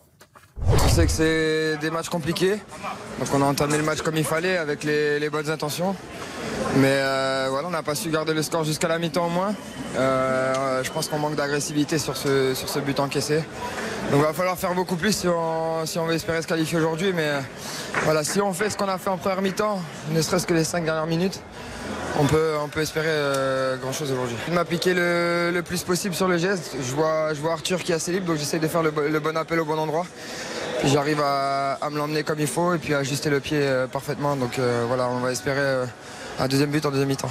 Ouais, très joli but de Benjamin Bourigeau, mais Rennes pour l'instant est tenu en échec donc sur la pelouse de Bordeaux à la mi-temps de ce dernier 32e de finale de la Coupe de France de ce samedi. Un partout, on marque une courte pause et on va revenir sur les principaux résultats. Il y a eu des exploits, il y a eu des confirmations, il y a eu des clubs de Ligue 1 qui ont souffert mais qui s'en sont sortis. Tout ça, c'est juste après la pub. RTL, RTL Foot. présenté par Eric Silvestro. C'est la mi-temps au Matmut Atlantique et on se regarde avec Karine. Ils nous ont abandonnés. Baptiste. Ils sont partis à Chartres. Je me suis dit, euh, Baptiste Diop va nous donner tous les résultats euh, de. Vous voulez que je le fasse Coupe de France. Non, mais il arrive, il arrive. Il était parti à Chartres. Messieurs Un petit verre d'eau, c'est le problème des jeunes. Ils ont, ils ont besoin de s'hydrater Mais régulièrement. c'est important ça, ça pour l'hydratation, la qualité de la peau c'est important, il faut s'hydrater. Un partout entre Bordeaux et Rennes, donc euh, à la mi-temps de ce 32e de finale de Coupe de France. Rappelons un peu tous les résultats tiens, du jour et ensuite on écoutera différents acteurs de ces 32e de finale de la Coupe de France. Exactement. Alors il y a beaucoup d'enseignements à tirer évidemment, avec notamment la victoire, enfin la victoire, la qualification de l'Olympique de Strasbourg, club de Régional 1. On l'a dit, qui s'est qualifié au tir au but face à Clermont, club de Ligue 1. Euh, victoire par contre du Puy-en-Velay, club de National, face à l'OGC Nice, euh, qui avait pourtant euh, quasiment son équipe type, hein, les Niçois. Euh, qualification également de Temps, club de National 3 face à Amiens, pensionnaire de Ligue 2. Rodez, qui était mené 2 à 0 au club de Ligue 2 par l'AS Monaco, euh, est revenu à deux partout et a fini par se qualifier également au tir au but donc pour les 16e de finale de cette Coupe de France. Coutumier du, coutumier du fait un peu Rodazin parce que oui, je, oui, c'est vrai, je- ouais. de France, je bien me souvenais de, euh, du PSG. C'était en 2009, j'ai- j'ai regardé. Ils avaient battu le Paris Saint-Germain avec Franck Rizzetto à l'époque sur le banc de, de Rodez après prolongation. Mais c'est d'ailleurs la dernière fois où le PSG a été éliminé. euh, Par un petit. Oui, exactement. La soirée a été plus tranquille pour euh, même l'après-midi pour euh, Heureusement que c'est pas du rosé hein, que vous avez dans vos. Buvez, buvez Non, c'est Qu'est-ce que vous buvez, Baptiste Durier Euh, effectivement. Euh, C'est bien, il faut boire. Pas trop. Il faut boire. Non, non, pas trop, bien sûr. 1 litre 5, 2 litres maximum par jour. hein. Ah bon, maximum Après, c'est trop. Ah oui. Bah, sauf si tu fais vraiment de la dépense physique et que tu perds de l'eau, mais il faut beaucoup boire, mais pas trop. Baptiste, grand sportif. Oui, enfin, euh, grand buveur, oui, mais grand sportif, je ne sais pas. D'eau, évidemment. Euh, bu, bien sûr. Euh, qualification plus tranquille de l'Olympique lyonnais, de l'Olympique de Marseille, du Racing Club de Lens, euh, du Stade brestois et de Nantes. Et puis qualification également de Bastia, de Niort, de Grasse, de Annecy et de Plabenec. Voilà pour les principaux résultats et même tous les résultats d'ailleurs de cette journée fantastique de Coupe de France. Lequel vous retenez en particulier de résultat Alors, j'enlève les. Je vous, je- voilà, je- je vous interdis de me citer l'énorme performance de l'Olympique Strasbourg, club de Régional 1, parce qu'évidemment, ça c'est l'exploit typique de la Coupe de France. Mais parmi aussi les matchs où, où ça a été accroché, où des clubs Ligue 1 s'en sont peut-être sortis ou pas. euh, Qu'est-ce qu'est-ce qui a attiré votre Lyon? Oui, parce que honnêtement, je suis désolé, mon cher Lucas, mais c'est quand même terrible. On a vu une nouvelle défaite face à Clermont. On voit bien que finalement, à chaque fois, on se dit tiens, ça va euh, enclencher un cycle. Il y a une victoire. Euh, à Brest, c'était bien, donc ils vont confirmer. Et patatras, ils se prennent les pieds dans le plat. Là, c'est vraiment à l'arrache parce que il y a l'ouverture du score et dans la foulée, il y a quand même l'égalisation Messine. Donc, ok, c'est au final, mais c'est important pour les Lyonnais quand même de se qualifier parce que honnêtement, c'est typiquement le genre de match où ils auraient pu passer à travers parce que rien ne va dans leur saison. Moi, je retiens la victoire de Lens, euh, qui confirme après celle contre le Paris Saint-Germain. sans, Je- sans frayeur. Sans frayeur. Sans, sans frayeur, mais je- ce que je retiens surtout dans ce match-là, c'est euh, euh, c'est Seko Fofana, Euh, buteur, passeur décisif. J'ai vraiment le sentiment que là, on a le Seko Fofana qu'on aime. On l'a, tombe pas, on l'a, lui, hein. on l'a vu contre le Paris Saint-Germain, et là, on l'a vu encore aujourd'hui. C'est-à-dire que sur la première partie de saison, on a vu un Seko Fofana un peu en demi-teinte, je trouve, moins moins influent directement sur le jeu Racing Club de Lens, un peu en dessous par rapport à ce qu'on avait vu la saison dernière. Mais là, depuis ce match contre le Paris Saint-Germain, je sens vraiment qu'il est en train de monter en puissance et ça risque de faire mal. D'ailleurs, il n'avait pas fait un bon début de match face à Paris et finalement, il est vrai. monté en puissance et il finit énorme. La seconde période qu'il fait est absolument Comme il est- incroyable. Là, souvent, quand ça, se passe, quand ça commence à monter et que ça se passe bien, Ouais. il a ce côté. euh, tu sais. C'est un diesel. Ouais, puis non, puis il y a- il y a l'effervescence qui le Mhm. gagne et après avec son mental aussi, euh, c'est c'est souvent le cas. Euh, tu as parlé de Lyon, donc c'est imposé 2 buts à 1 contre Metz avec c'est vrai un but euh, contre son camp euh, d'un joueur messin, mais le premier but c'est bien un Lyonnais qui l'a marqué, c'est Bradley Barcola, Euh, c'est son premier but euh, en pro euh, à Bradley Barcola, donc on l'écoute évidemment au micro RTL de Raphaël Vantard. Ouais, franchement très content. Premier but à domicile, il y avait ma famille, ça m'a vraiment fait du bien. Je pense que tout le monde est content. En plus il y a la victoire, la qualification, euh, très content. On est parti chercher ça très très loin mais on a réussi à le faire. On espère tous que ça va tous nous relancer mais qu'on va réussir à avoir euh, une bonne dynamique pour bien enchaîner les matchs. Je sais pas si on manque de détermination devant le but ou pas, mais euh, c'est vrai qu'à chaque fois qu'on marque, on se relâche. Après, on prend un but dans la foulée, et ça, je pense qu'il faut qu'on essaye de tous le gommer pour, euh, pour essayer de réussir nos matchs, de gagner nos matchs, sinon ça va nous poser des problèmes. Voilà, il est jeune, il n'est pas encore euh, très expressif, euh, euh, Bradley Barcola, mais en tout cas, ça va lui faire du bien lui aussi parce que c'est pas qu'il joue très souvent, mais un premier but, voilà, ça, déclenche souvent quelque chose aussi. Ouais, moi je suis assez d'accord avec ça, surtout qu'il il entrait souvent dans la rotation. hein, la, saison dernière, on l'a vu beaucoup entrer en cours de match. Il peinait vraiment à être performant et ce genre de, de rencontre où, où on nous donne du temps de jeu, il faut savoir être à la hauteur. Et ça peut permettre de marquer des points pour la suite, de passer devant un autre dans un choix de rotation en cours de match. Et, et c'est important pour lui de marquer ce premier but en, en professionnel. On il y en a un qui n'a pas marqué de points, c'est Dembélé. Hein. Oups. Passe décisive quand même. Oui, mais enfin, ce qu'il a fait dans le match, euh, Ouais. sa, sa rentrée 2023, là, il. Je, Oui, oui, oui. je retiens plus sur le but l'ouverture de Thiago Mendes, qui est certes dévié par Dembélé pour, euh, pour Barcola. Qui est très bon Euh, sur le jeu, long, euh, Thiago Mendes. On- on- on Dembélé parle- a pas Non, digéré les non, fêtes, mais tu quand vois. même, Globalement, euh, la performance lyonnaise est quand même très, Moyenne, très limite. hein. Ah bah. Je suis, Ils auraient le- pu passer à la trappe. Le but messin est somptueux. Le- la frappe, elle est euh, sensationnelle, mais ça n'a pas été un grand lion, encore une fois. Non. Donc ça, ça passe, tant mieux, mais je pense qu'il faut retenir la qualification. Ah bah c'est tout, oui, parce le contenu. euh, On entend le petit Barcola, il a raison, il, il espère que ça va Oui, enclencher quelque chose, la dynamique, blablabla. On, on parlait d'un prêt pour match, lui pour gagner pas. du temps de jeu. Est-ce que ça serait une si bonne idée? Est-ce qu'il faut pas euh, le garder avec comme solution à peut-être pas pour être titulaire évidemment, mais pour aller matcher un Toko Ekambi ou un autre, euh, lui qui joue plutôt côté gauche. Non, mais Laurent Blanc, il aime quand même les joueurs d'expérience. Ah, je sais bien, mais euh, là, tu vois, il marque euh, son premier but. Oui, enfin, il a, marché, il a marqué contre Metz en 30 non mais de Coupe dire, de on le voit pas tant que ça non plus. Est-ce que est-ce qu'il faut est-ce qu'il faut le prêter? Oui, il faut le prêter. Tu crois pour qu'il ait du temps de jeu? Oh, bah, ça serait Non, plus dans- intelligent, oui. Pour lui, pour sa carrière. Enfin, je trouve qu'il y a quand même beaucoup de solutions de rotation avant lui. Bah oui. Surtout quand on connaît Laurent Blanc. C'est-à-dire que là, sur le banc, on avait quand même Romain, Romain Fèvre qui n'a pas du tout été bon euh, le week-end dernier, mais ça reste une Ah mais on veut s'en débarrasser du côté de Lyon. Hein. Oui, Reine mais- Adélaïde et Fèvre, on veut, fait, on veut que ça parte au mercato. Ah, Fèvre, René Adélaïde, euh, je pensais qu'il aimait bien Lolo White.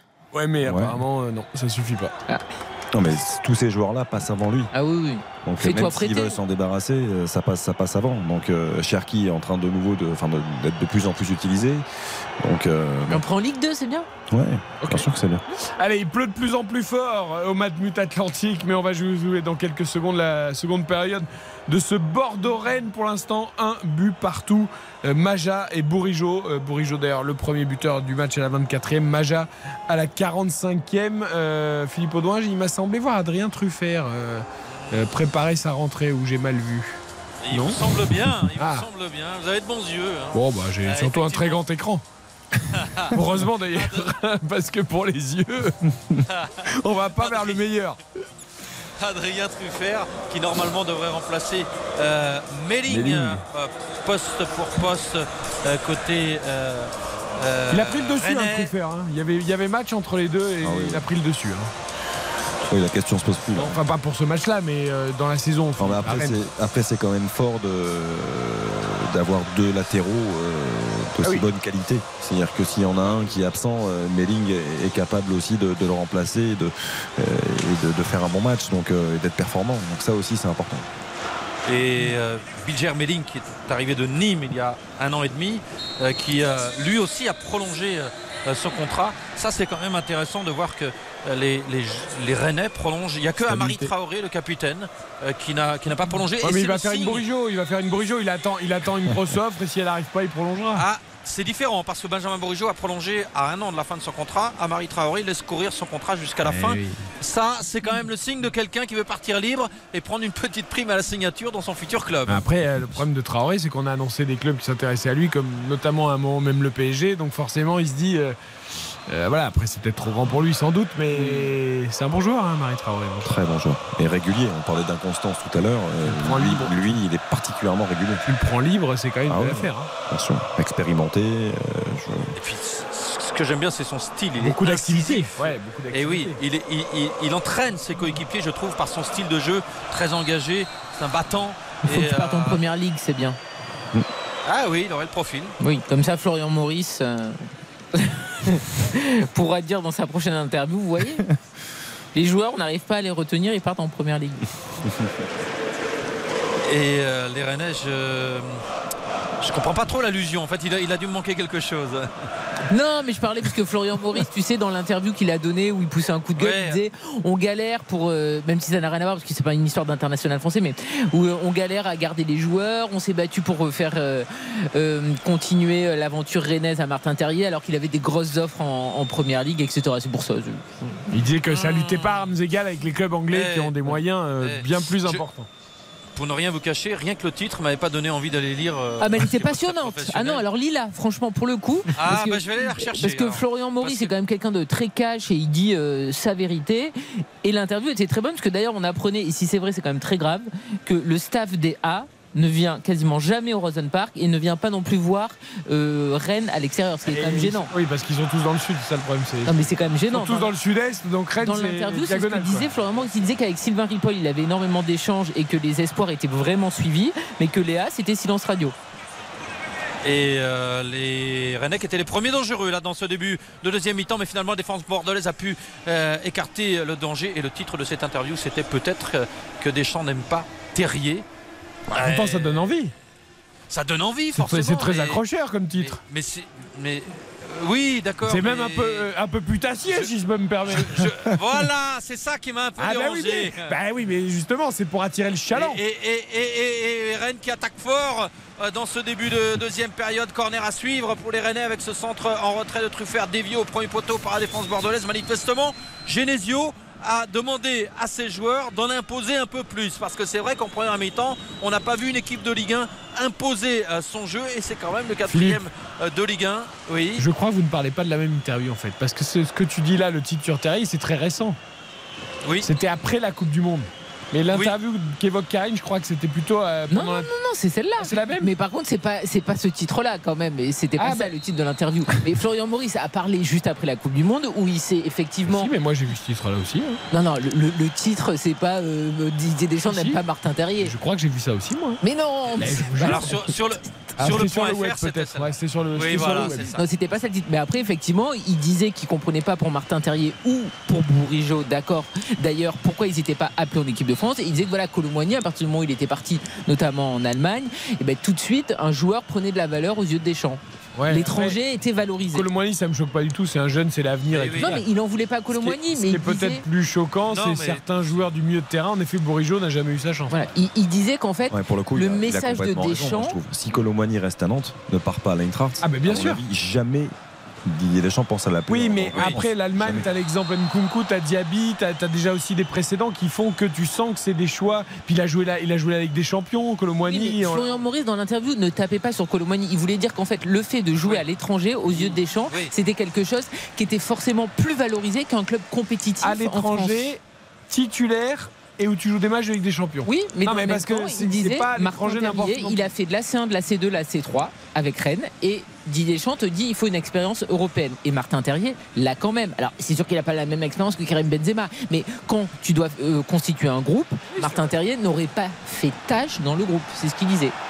Ouais, Notamment. Non, mais tout, tout- euh, une fois qu'on a dit ça, euh, on enlève qui? À partir du moment où il y a de multiples possibilités en Oui, bien attaque. Euh, euh, Je vous rappelle qu'un Ben Yedder est resté à la maison. hein. Bah, T'enlèves un des milieux de terrain qui n'a servi à rien à Ah oui, part euh, regarder le Moins Qatar et le sable moins blanc. des hein. 8 défenseurs Oui. centraux droitiers. Euh, bref, on en parlera de Didier Deschamps euh, à la fin du match s'il n'y a pas de, prolonga- de- il y a pas de prolongation, s'il n'y a pas de séance de tir au but, euh, parce que euh, on rappelle que Didier Deschamps a été prolongé aujourd'hui officiellement jusqu'en 2026 à la tête de l'équipe de France. Vous avez suivi le débat, non, on refait le match tout à l'heure avec Philippe Sanfourche, ses chroniqueurs. Et il y a pas mal de réactions euh, suite à cette prolongation. Laurent Blanc, Matteo Gendouzi, Antoine Camboiré. Zidane aussi Euh, non, pas de Zidane pour l'instant. pas de réaction de Zidane. Mais donc, on en parlera peut-être d'ici la fin de l'émission, euh, d'ici 23h. Pour l'instant, on reste sur ce bord de Rennes. 50e minute, 51e même. Un partout, Philippe Audouin. Et oui, un partout. Et les Bordelais à l'attaque avec euh, Truffert qui est entré à la mi-temps, qui gagne euh, son duel. C'est bien joué euh, de la part d'Adrien Truffert face à Bokele qui était monté aux avant-postes. Mais le ballon est perdu immédiatement par les Bretons. Fran Sergio qui donne en une touche derrière lui à la coup. Et on repart avec Gregersen. Mais le pressing de Guiri oblige Gregersen à allonger le jeu. Et c'est une perte de balle pour les Girondins. Touche à suivre pour les Rennais avec Truffert tout près de sa surface de réparation qui joue cette touche pour euh, Théâtre, Arthur Théâtre, le Belge, euh, qui euh, donne latéralement à Christopher Wu qui gagne quelques mètres, balle au pied, à la mauvaise passe de Wu qui était destinée à Lovro Mayer et c'est Bordeaux qui récupère et qui va pouvoir réorganiser son jeu en repartant à nouveau de derrière. Il y a beaucoup de d'efforts de la part des joueurs de David Guion pour repartir euh, de derrière. Et là euh, Ellis il avait raté son contrôle. Il s'en sort bien. J'avais l'impression que le ballon était sorti. Il s'en est fallu de peu. Et euh, finalement les Rennais ont quand même récupéré et Ellis qui vient contrer la relance de Adrien Truffert. Ellis qui est en instance de départ.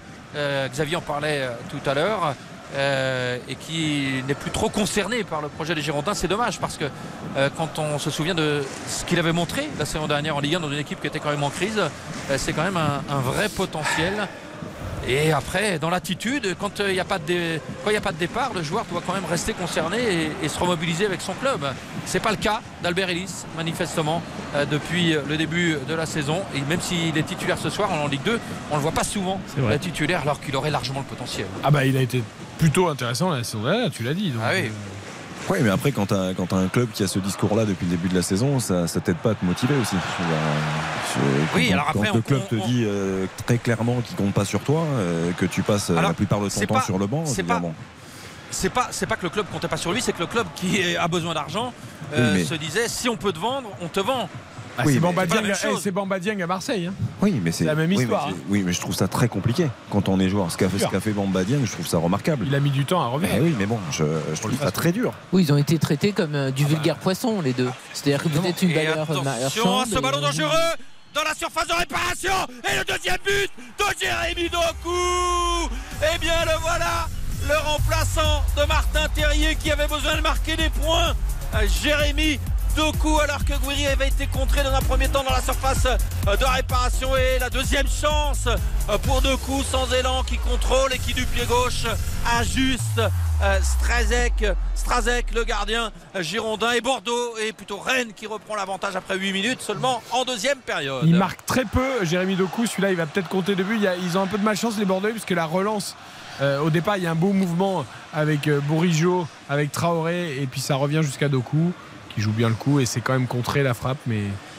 Non, il finit bien, il finit bien Doku, mais ils ont, ils ont Non, c'est de- Greg Hersen qui lui redonne le ballon en voulant le dégager sur la percée de Guiri. Ils ont beaucoup de réussite, les, les Rennais, sur cette action. Euh, Gouiri particulièrement.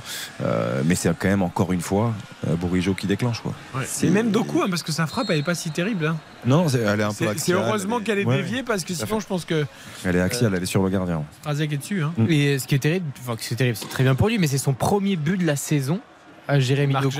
Ah. En comptant la Ligue 1, en comptant évidemment l'Europa League que, que dispute Rennes euh, cette saison et donc la Coupe de France. Et puis c'est son quatrième but euh, sur l'ensemble de son œuvre au sein de, du Stade Rennais. Bon, après il fait un très bon match. hein. Philippe peut le confirmer là sur son côté gauche. Il est, il est tellement euh, virevoltant et, et- et ses crochets sont toujours aussi ravageurs, mais néanmoins il, il est peu efficace. En tout cas, il a, il a marqué En aujourd'hui. combien, en combien de matchs cette saison Baptiste? En 12, 12 matchs cette saison.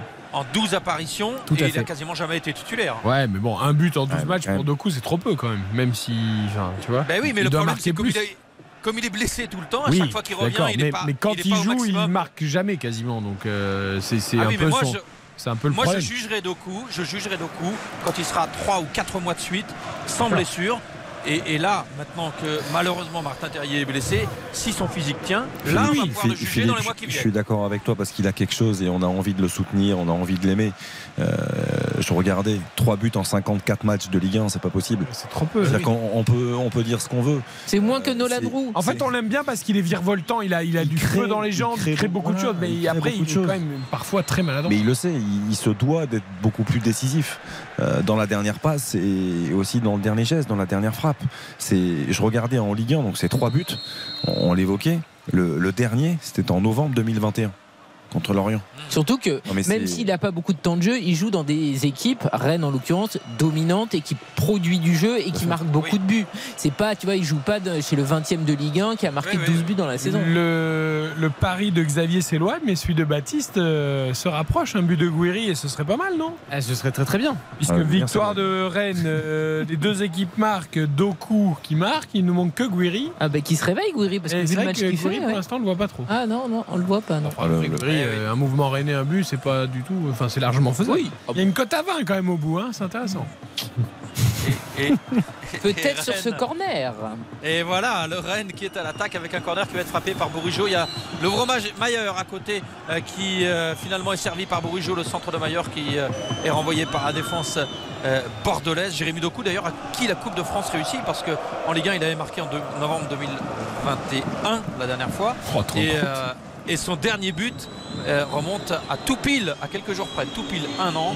Euh, C'était à Nancy en 16e de finale de la Coupe de France. Rennes avait été éliminé au tir au but euh, à Picot, mais c'était Doku qui avait marqué ce soir-là et il profite à nouveau de la Coupe de France pour retrouver le chemin des filets. Maintenant, il n'y a plus qu'à lui souhaiter de poursuivre sur cette voie-là parce que c'est quand même un, un vrai potentiel, même si là, vous l'avez très bien dit, besoin de progresser en termes d'efficacité. Les Rennais en possession du ballon avec euh, Amari Traoré qui a donné, c'est bien ça, cette touche plein axe pour euh, Flavien Tech qui était absolument seul tout près du rond central et ça permet tout de suite d'ouvrir le jeu à l'opposé. Flavien Tech qui a toujours euh, ce ballon et qui a choisi de temporiser pour donner finalement à Théâtre derrière lui la passe de Théâtre pour Truffert qui redonne à son défenseur et euh, on choisit de faire tourner en repartant de derrière côté euh, Rennais. On attend de voir ce que les Bordelais vont proposer en termes de pressing et finalement la belle passe de Bourigeau. Il n'y a pas de hors-jeu euh, pour la Gouiri dans la profondeur. Olof tir enroulé de Gouiri repoussé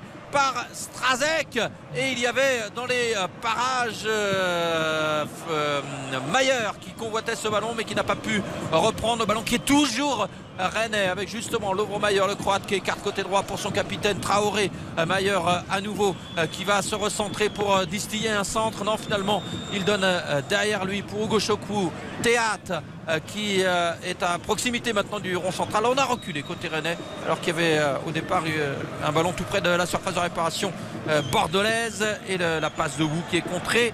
Et Wu qui tente d'attraper par le bras le jeune Piringuel qui lance l'attaque bordelaise et finalement le tacle de Wu qui permet à Rennes de pousser ce ballon en touche et surtout de se replier en défense. Bordeaux qui repart de derrière depuis sa moitié de terrain. De on n'était pas loin hein, du, du, but de Guiri. Un peu trop prévisible peut-être cette ouverture de pied euh, façon Thierry Henry ou, ou Kylian Mbappé.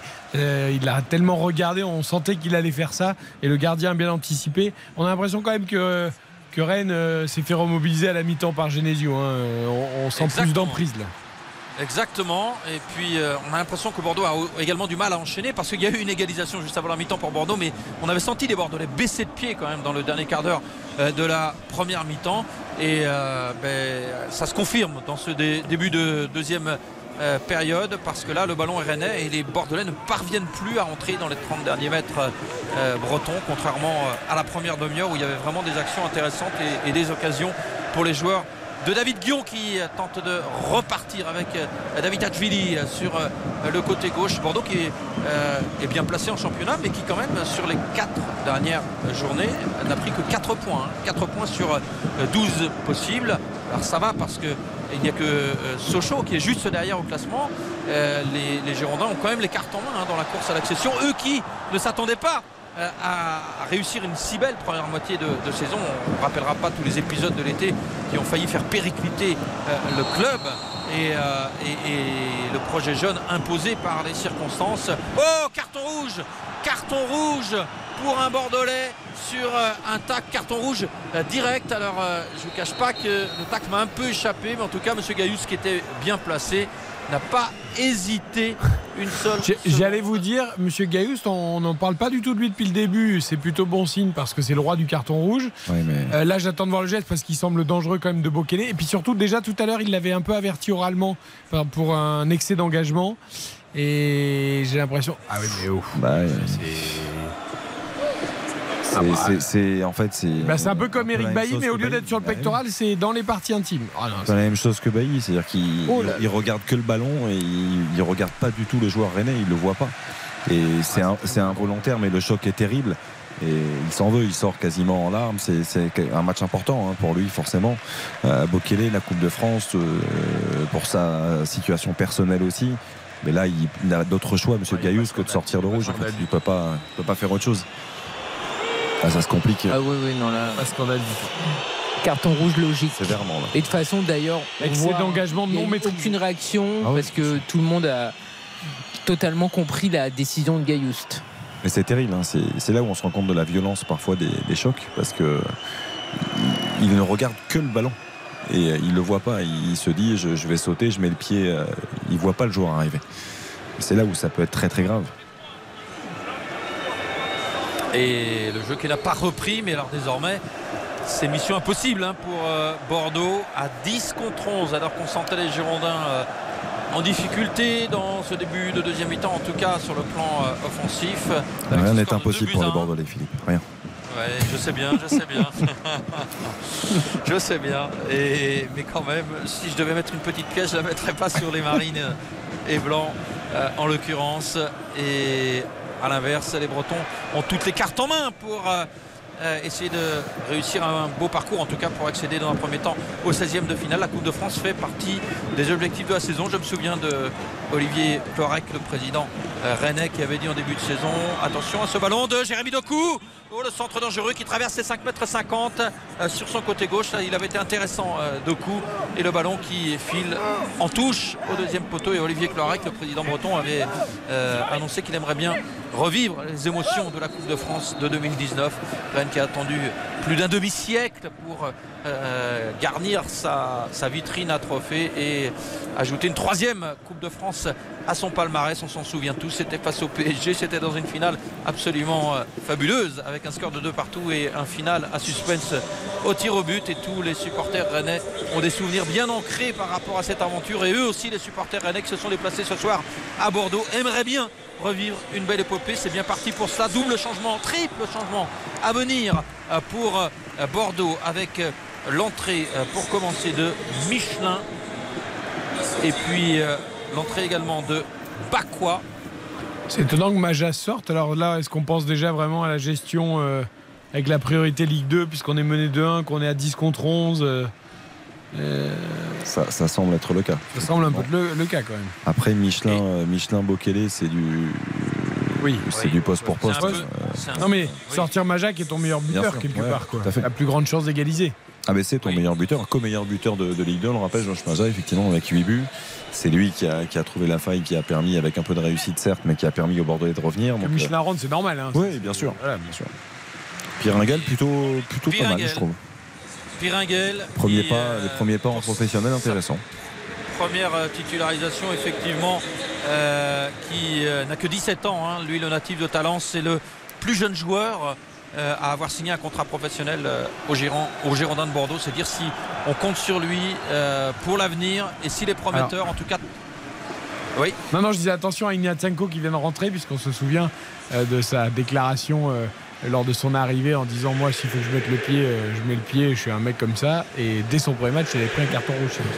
Exactement. Donc, Mais il est, il est, très très performant. Hein. Il est, joueur, de, depuis le début de la saison, c'est vraiment le joueur qui apporte l'équilibre, je trouve, au milieu de terrain bordelais. Il, il, a une très bonne qualité de relance aussi. Il met de l'impact, il stabilise beaucoup de choses et il est très très apprécié à Bordeaux. Et c'est lui, et c'est lui qui a pris le brassard puisque la qui était le capitaine, jeune capitaine, au début du match, vient de céder sa place. Et la belle occasion pour Bordeaux Ouh là là là là là là Ce ballon chaud dans les 5 mètres 50 dégagé par la défense bretonne. Et euh, pas de Bordelais pour récupérer en embuscade devant le but de Mandanda euh, qui était euh, déserté. Le ballon euh, qui termine en touche. Mais et, et, et Truffert et Thiat, là, ils font vraiment oh là là. de grosses erreurs. Alors, en, revanche, vous, je crois. en revanche, Christopher Wool, l'intervention défensive, elle est, elle est extraordinaire. Elle, elle, est avec réussite, le dos, c'est Mandanda qui sort le ballon là. Mais Fran Sergio, c'est la première fois que je le vois accélérer depuis le début du match. Et, mais il accélère, c'est bien hein, d'accélérer. Il a montré quand même sur un pressing qu'il peut récupérer des ballons. Et Fran Sergio, il fait partie des joueurs euh, qui ont approuvé, hein, puisqu'il est même ah oui. pris en grippe par le public bordelais depuis le début de la saison et on se pose réellement la question de savoir s'il si, s'agit de continuer de lui faire confiance et le coup franc à venir il est intéressant pour Bordeaux parce qu'il va être distribué devant le but. Rennais avec le ballon qui s'élève au deuxième poteau. Oh, c'est tellement long que ça va filer tout près du poteau de corner. Ça revient derrière à une trentaine de mètres du but de Mandanda. Et là il va falloir sortir de ce petit espace long de la ligne de touche. Et la défense rennaise prend définitivement le dessus. Même s'il y a une touche et les Girondins ont gagné la remise en touche grâce à un bon pressing alors que la défense rennaise avait réussi à intercepter ce ballon dans un premier temps. Et euh, c'est David Hachvili qui tente de donner ce ballon à l'intérieur pour Franck Sergio.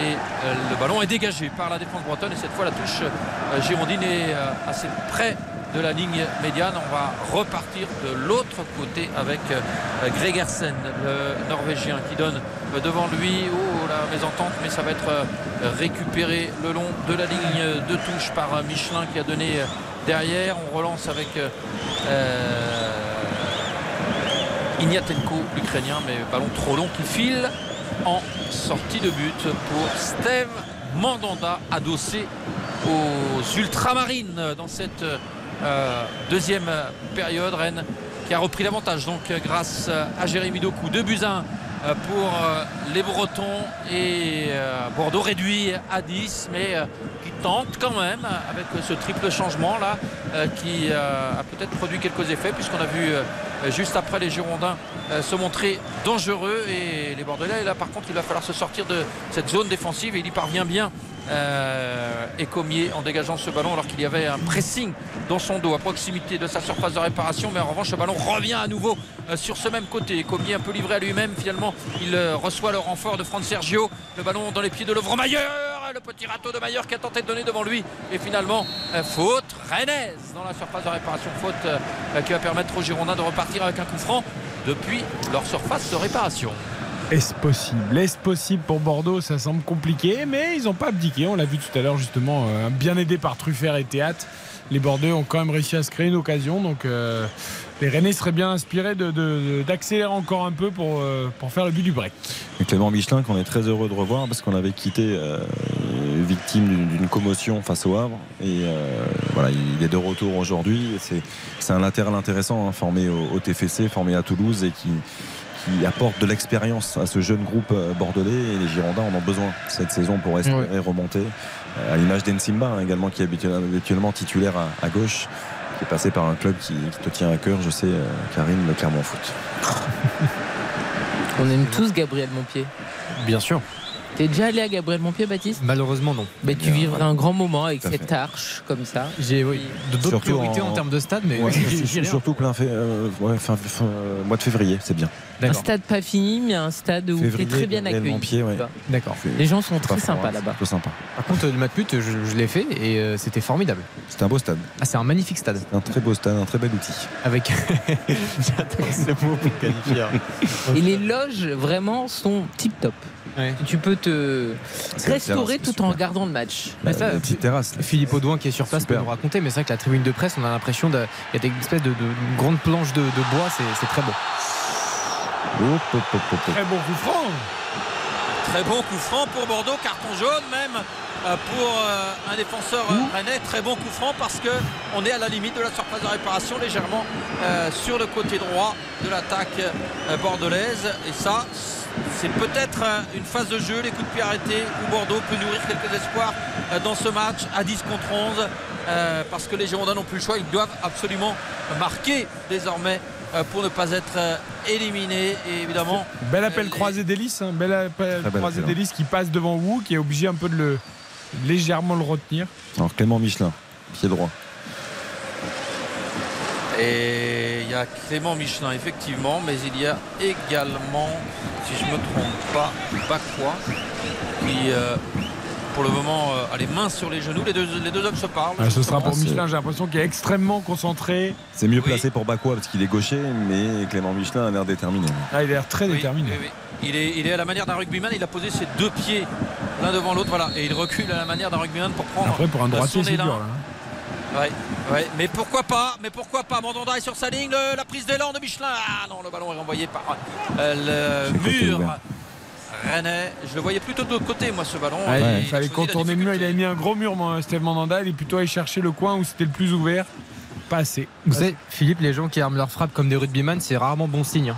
Vous aurez dû le savoir, normalement. Harry Kane, le, fait pas mal. Ah oui, ça, ok. Et tout à l'heure, vous parliez de la tribune de presse avec une planche en bois que je connaissais. Non, non, mais enfin, Non, c'est- c'est la terrasse en fait. C'est Oui, la- c'est une espèce de terrasse avec un parquet qui est magnifique, qui rappelle un peu le Cap Ferré, tout ça, quoi. non, mais c'est vrai. Mais c'est au niveau des loges. Ça, ça mais par contre, ça en tribune de presse, quand tu sors, t'as des très beaux couchers de soleil, ça c'est vrai. Non, Selon l'heure du match, C'est vrai, quand on descend la tribune souvent de presse, des très beaux ouais, couchers de soleil. C'est vrai. Mais si non, le match est nul, t'as au moins ça. Mais, mais cette terrasse est fantastique, hein. Vraiment. Ah oui. C'est- Ces loges-là avec cette terrasse, c'était euh, notre ami Jean-Louis Trio qui avait insisté pour ça à l'époque et on comprend pourquoi. Parce bien les couchers de soleil et les terrasses. Oui, l'apéritif, ouais. oui, l'apéritif. pour prendre l'apéritif. et, et C'est vrai. outil pour ça aussi. Non, mais il y a très peu de stades, par exemple, où la, la cigarette est autorisée. Euh, Je peux, je peux vous dire qu'à Bordeaux, ça Pour lui, c'était important que ça le soit. Ah oui, oui. C'est- Mais c'est quand même particulier. Moi, j'ai toujours trouvé ça incroyable. Euh, bon, pour les fumeurs, ça doit être bien. hein. Euh, effectivement, ça l'était euh, à l'époque pour moi. On croise les doigts. Euh, mais le fait de pouvoir boire un, un petit verre, une petite coupe ou autre, en regardant le match, en étant à 20 mètres à peine au-dessus de- de- de- du terrain, quoi. Je trouvais ça incroyable que ce soit autorisé, que les gens puissent fumer comme ça alors qu'on est à, à 15 mètres des joueurs. Allez, dans Bordeaux Et les Bordeaux, hein. Bordelais qui sont intéressants là depuis quelques instants. Le triple changement de David Guillon produit ses effets. Corner à suivre avec euh, cette frappe à, la limite de la surface qui est contrée à bout portant euh, par euh, un défenseur rennais. Et je crois que c'est Truffert qui euh, est resté euh, au sol. euh, c'est sur, Bourigeau, euh, c'est Bourigeau. C'est Bourigeau, c'est Bourigeau, effectivement. C'est bien Benjamin Bourigeau qui est venu contrer à bout portant et qui euh, Il est bien strappé aussi. hein. Et après, on, ouais, on découvre qu'il est strappé également avec la droite. J'avais pas Il fait attention. peine à se relever, mais ça va aller pour euh, le milieu de terrain euh, rennais qui se repositionne au premier poteau sur ce corner girondin. Eh bien, 10 contre 11 et les Bordelais nous étonnent. Il reste encore 18 minutes. Ils sont menés de 1. Mais ce corner de David Hadjvili peut donner une occasion, même s'il a choisi de le donner en retrait, ce corner, avec le ballon mis dans la surface maintenant. Et la faute. Bah oui, il le pousse dans le dos pour pouvoir faire sa tête, c'est grossier. la faute d'Ignatenko euh, qui euh, est sanctionnée par Que, que tu fasses une petite poussette pour gagner ton duel, c'est une chose, mais là, il met les deux bras et il le. Enfin, là- Ou alors l'arbitre est vraiment, ne voit vraiment rien. Quoi. Mais c'est dommage parce que c'était une vraie opportunité d'égaliser et qui est euh, bah voilà, euh, gâchée très euh, grossièrement. Mais je suis, je suis pas convaincu par un corner frappé en retrait euh, à l'extérieur de la surface. Ah, Chavalra a mis un très beau but euh, avec 3 à Strasbourg. Mm. euh, Oui. Ancien Bah, pour tourangeau un- aussi, Pour une réussite, pour une réussite. Il y a, il y a une qui avait marqué comme ça en début de saison, aussi à Strasbourg Ouais. d'ailleurs. Bah, il y a les combinaisons, il y a les il y a- combinaisons qui marchent. hein. Il y a Neymar Kurzawa. Ouais. Ah ouais. Et Moi, je- moi. Ah, mais là, c'est un peu Il a marqué hein. la Kurzawa avec hein. Fulham. Euh, euh, corner tendu extérieur du pied et reprise de volée, c'est un peu le même que Kurzawa et Neymar. hein. Je trouve que c'est un peu se compliquer la vie et tenter l'impossible. Mais je bon, préfère ça que la Rémoise à 3, à 2, Ah à oui. 5 là. Mm. C'est encore pire. Bon, il y a ça, un quatrième changement côté. euh, un quatrième changement côté euh, bordelais. Avec, Ah, euh, c'est le David- petit de Xavier. Ouais, j'aime bien, j'ai j'ai un petit faible pour ce joueur. Simba Euh, David. Ashvili. Qui sort. David quoi. qui, qui, avait fait un, un début de match intéressant et qui ensuite s'est un peu éteint. Et euh, Simba qui vient d'entrer. Il y a un changement de terrain aussi, non? Double changement, oui, avec Kalimwendo et Souleymana qui sont entrés à la place de Mayer et Doku. Et euh, c'est presque du poste pour poste, je, je dirais C'est presque. même un peu plus offensif. Que, bah oui. Voilà, c'est ça. Kalimwendo pour Mayer, c'est un attaquant qui remplace. euh, mais alors, ça veut dire que clairement que Gouiri va reculer. Donc, euh, bon, quand vous avez un joueur qui peut euh, jouer au milieu. Ou, Ah, euh, ça veut dire aussi que Genesio va aller mettre le troisième but pour pas. Enfin, essayer du moins. oui, ou, ou- ou- ou que bah, de toute façon, Souleymana il rentre régulièrement en fin de match. hein. Euh, vous n'allez pas le laisser moisir sur le banc alors que vous avez mis 15 millions sur lui et que lui aussi il a un potentiel euh, qu'il faudrait à un moment. euh, C'est pas notre intention hein, soit, de le qu'il laisser soit un peu moisir. plus- oui, oui, qu'il soit un peu plus exploité parce que Souleymana, il est, il a, lui, euh, je, je crois qu'il a encore beaucoup à progresser pour s'intégrer dans un collectif. Il en fait trop, il est trop, trop tenté par les actions individuelles. Mais, euh, mais bah, c'est à lui d'en prendre conscience et de progresser. Moi- Et ça peut aussi passer par des matchs. Philippe, il y a quelque chose que j'ai- j'avais pas vraiment compris parce que quand on, on construit et on constitue un effectif, euh, on le fait à travers différents profils. Je, je trouve que quand Souleymana a signé, quand tu as déjà Doku, je veux dire, pour moi, c'est les deux Oui. mêmes. Exactement. Oui. A- Oui. Je, je trouve qu'ils ont les mêmes qualités, les mêmes défauts. euh, et je, je- pour moi, c'est euh, c'est les mêmes. Ce sont des copies. Oui, oui. Donc je ne comprends pas trop l'idée euh, d'avoir deux profils aussi similaires euh, dans, dans ton effectif. Après, avoir les, avoir les deux, un de chaque côté, c'est. Ça, ça peut être pas mal aussi quand même. Oui, oui, ouais, je- C'est le côté danger permanent, ou alors a un qui est blessé ou un qui sort, bah, tu as toujours ce type de profil. Bah, là, c'est le cas, par exemple, de sort et Souleymana rentre. oui, bien sûr. Mais c'est exactement les mêmes joueurs. Mhm. Non, c'est vrai, tout à fait, bien Ouais. sûr. C'est- vrai, c'est vrai. Et, euh, et pour le moment, Souleymana, il est. euh, je pense qu'il jouerait un peu plus s'il euh, s'il avait. euh, Ah, bah oui, pour l'instant, il n'est pas assez régulier. et Et, surtout, il joue tout seul. Tu as raison. Et c'est ça, voilà. Après, c'est aussi le profil. hein. On lui demande ça, de, de provoquer, de dribbler, de tenter avec du déchet. C'est aussi, aussi le profil de ce joueur-là. Oui, enfin, Vinicius Junior, il tente, il dribble et il Ah, fait des Vinicius passes. Junior, vous, Oui, euh, attends, c'est bien. un poulet sans Souvenez-vous les tête début, Souvenez-vous les deux bien premières années. Hein. Oui, non, je vous parle des élite Ah, Vinicius Junior, oui. pendant deux ans, on parlait du, du plus gros fiasco. Demande euh, à Karim Benzema, ah il disait surtout ne lui donnez pas le ballon. oui. Ah, mais ce que je veux dire, c'est que l'un n'empêche pas l'autre. C'est-à-dire qu'on peut provoquer, on peut euh, être, prendre des risques, on peut perdre des ballons, mais on peut aussi assumer des ballons. va arriver à être le meilleur. euh, Mm. Moi, je me souviens, Rafinha, même si ça a été plus vite à Rennes, euh, au début, tu disais pareil, il joue tout seul. hein. Puis après, Oui. il a mis le feu. Puis après, il est allé en Angleterre et ça confirme. Après ça, je, très sincèrement, jamais je l'aurais pensé à l'époque. Jamais. Rafinha Ah oui. Titulaire avec le la, la- Brésil, la rappelle. progression de, de Rafinha titulaire avec la Célessao euh, qui porte le maillot du Barça. Oui. Moi jamais j'aurais pensé. Il vois, en avait des qualités. Monde- hein, En Coupe du Monde, j'ai revu les mêmes défauts que j'avais vu à Rennes. Ouais. C'est-à-dire euh, parfois euh, virevoltant, intenable, extraordinaire, mais déjà dans le dernier geste, souvent euh, pas très adroit. Et avec le Brésil, on l'a vu aussi. hein. Il n'a pas, il a pas énormément changé, hein, euh, Rafinha. Quand même. Ah non. Oh, c'est quand même. Là, dans cette Coupe du Monde, il a été extrêmement maladroit. Oui, oui, oui, oui. Ah oui, ben, donc on a retrouvé les défauts du début. En tout cas, juste en termes de régularité, parce que vous, vous prenez beaucoup de plaisir à, à descendre ce pauvre Amin Gouiri, euh, quand on regarde les chiffres, pour être tout à fait précis, Pas du tout. On le défend pas. C'est pas du. Ah non, il prend pas de plaisir. On le voit pas sur le terrain, ça n'a rien à voir. Bon, euh, je je vais vous citer des chiffres, c'est très simple. Première saison donc euh, en Ligue 1 avec l'OGC Nice, du coup, c'était en 2020-2021. 12 buts, 7 passes décisives. Deuxième saison 2021-2022, 10 buts, 9 passes décisives. Si ça c'est de l'irrégularité, c'est terrible. Bah, ouais, Et là, avec le Stade Rennais- Analyse la saison. Alors attention, Analyse et, la saison. et avec le Stade Rennais, donc il a rejoint cette année, on l'a rappelé avec Mhm. notamment l'échange avec Gaëtan Laborde, il est déjà en 12 matchs à 6 buts et 2 passes décisives. Non, mais là, il Oui. est. Il y a, il y a- C'est il y a quand même pas un de souci joueur- là-dessus. le Prends l'an dernier, prends l'an dernier, première partie de saison excellente, deuxième partie La, la, la Guiri. Et, et- et peut-être justement Oula. que Guiri va donner le ballon du troisième but finalement. Le ballon qui est en retrait. Le sauvetage devant le but de Strazek. Avec Strazek qui peut récupérer euh, ce ballon contré juste devant lui par euh, son défenseur. C'était euh, Souleymana qui s'était écarté sur le côté droit en se présentant face à Strazek. Et du coup il s'est fermé l'angle du but alors qu'il était seul face au gardien girondin. Et c'est Guiri qui avait été très bon sur l'amorce de l'action en repiquant dans Et Guiri qui marque. Ah non, il y a non, il y a hors-jeu. oui. Il y a hors-jeu. J'ai eu un doute parce que le drapeau tardait Bah oui. à être levé. Et Monsieur Gaillous a sifflé. Baptiste y a cru pour son pari. Faut pas lui faire des frayeurs comme Mais le, ça. le pari, on s'en fiche, là, c'est pour, c'est pour Amin Gouiri qui est un joueur formidable. Non, par contre, et entre Donc, parenthèses, Kalimundo lui remet bien aussi à Guiri sur le, Ah oui, euh, la fin super. Lui aussi il doit je- confirmer Kalimundo. Juste par sûr. rapport à Guiri, parce que euh, pour appuyer les propos de Karine qui n'en a pas besoin, euh, qui a pas besoin Mais appuie quand même, que- appuie. Mais la saison dernière, tu parlais des chiffres. Les chiffres, c'est une chose. Aucun souci avec les chiffres. Les statistiques sont des choses importantes. Euh, Guiri, sur la deuxième partie de saison, c'est deux buts en Ligue 1. Voilà. Il faut regarder la. Et le, répartition. le dernier but, pendant le trois mois. dernier but de la saison en Ligue 1, et c'était le 23 janvier. Une saison s'est terminée quand même le 21 mai. Oui, mais quand on fait le Non, mais- bilan, non, mais les- ce que- ces trois saisons en, en, en Il Ligue n'y a 1, aucun problème là-dessus. Baptiste. Oui, C'est c'est juste qu'au cœur du même saison, il y a beaucoup de trous. Et la saison dernière en est euh, l'illustration Voilà. même. Oui. Après, il y a- C'est surtout, je t'en prie. c'est surtout vrai la saison dernière. Oui, tout à fait.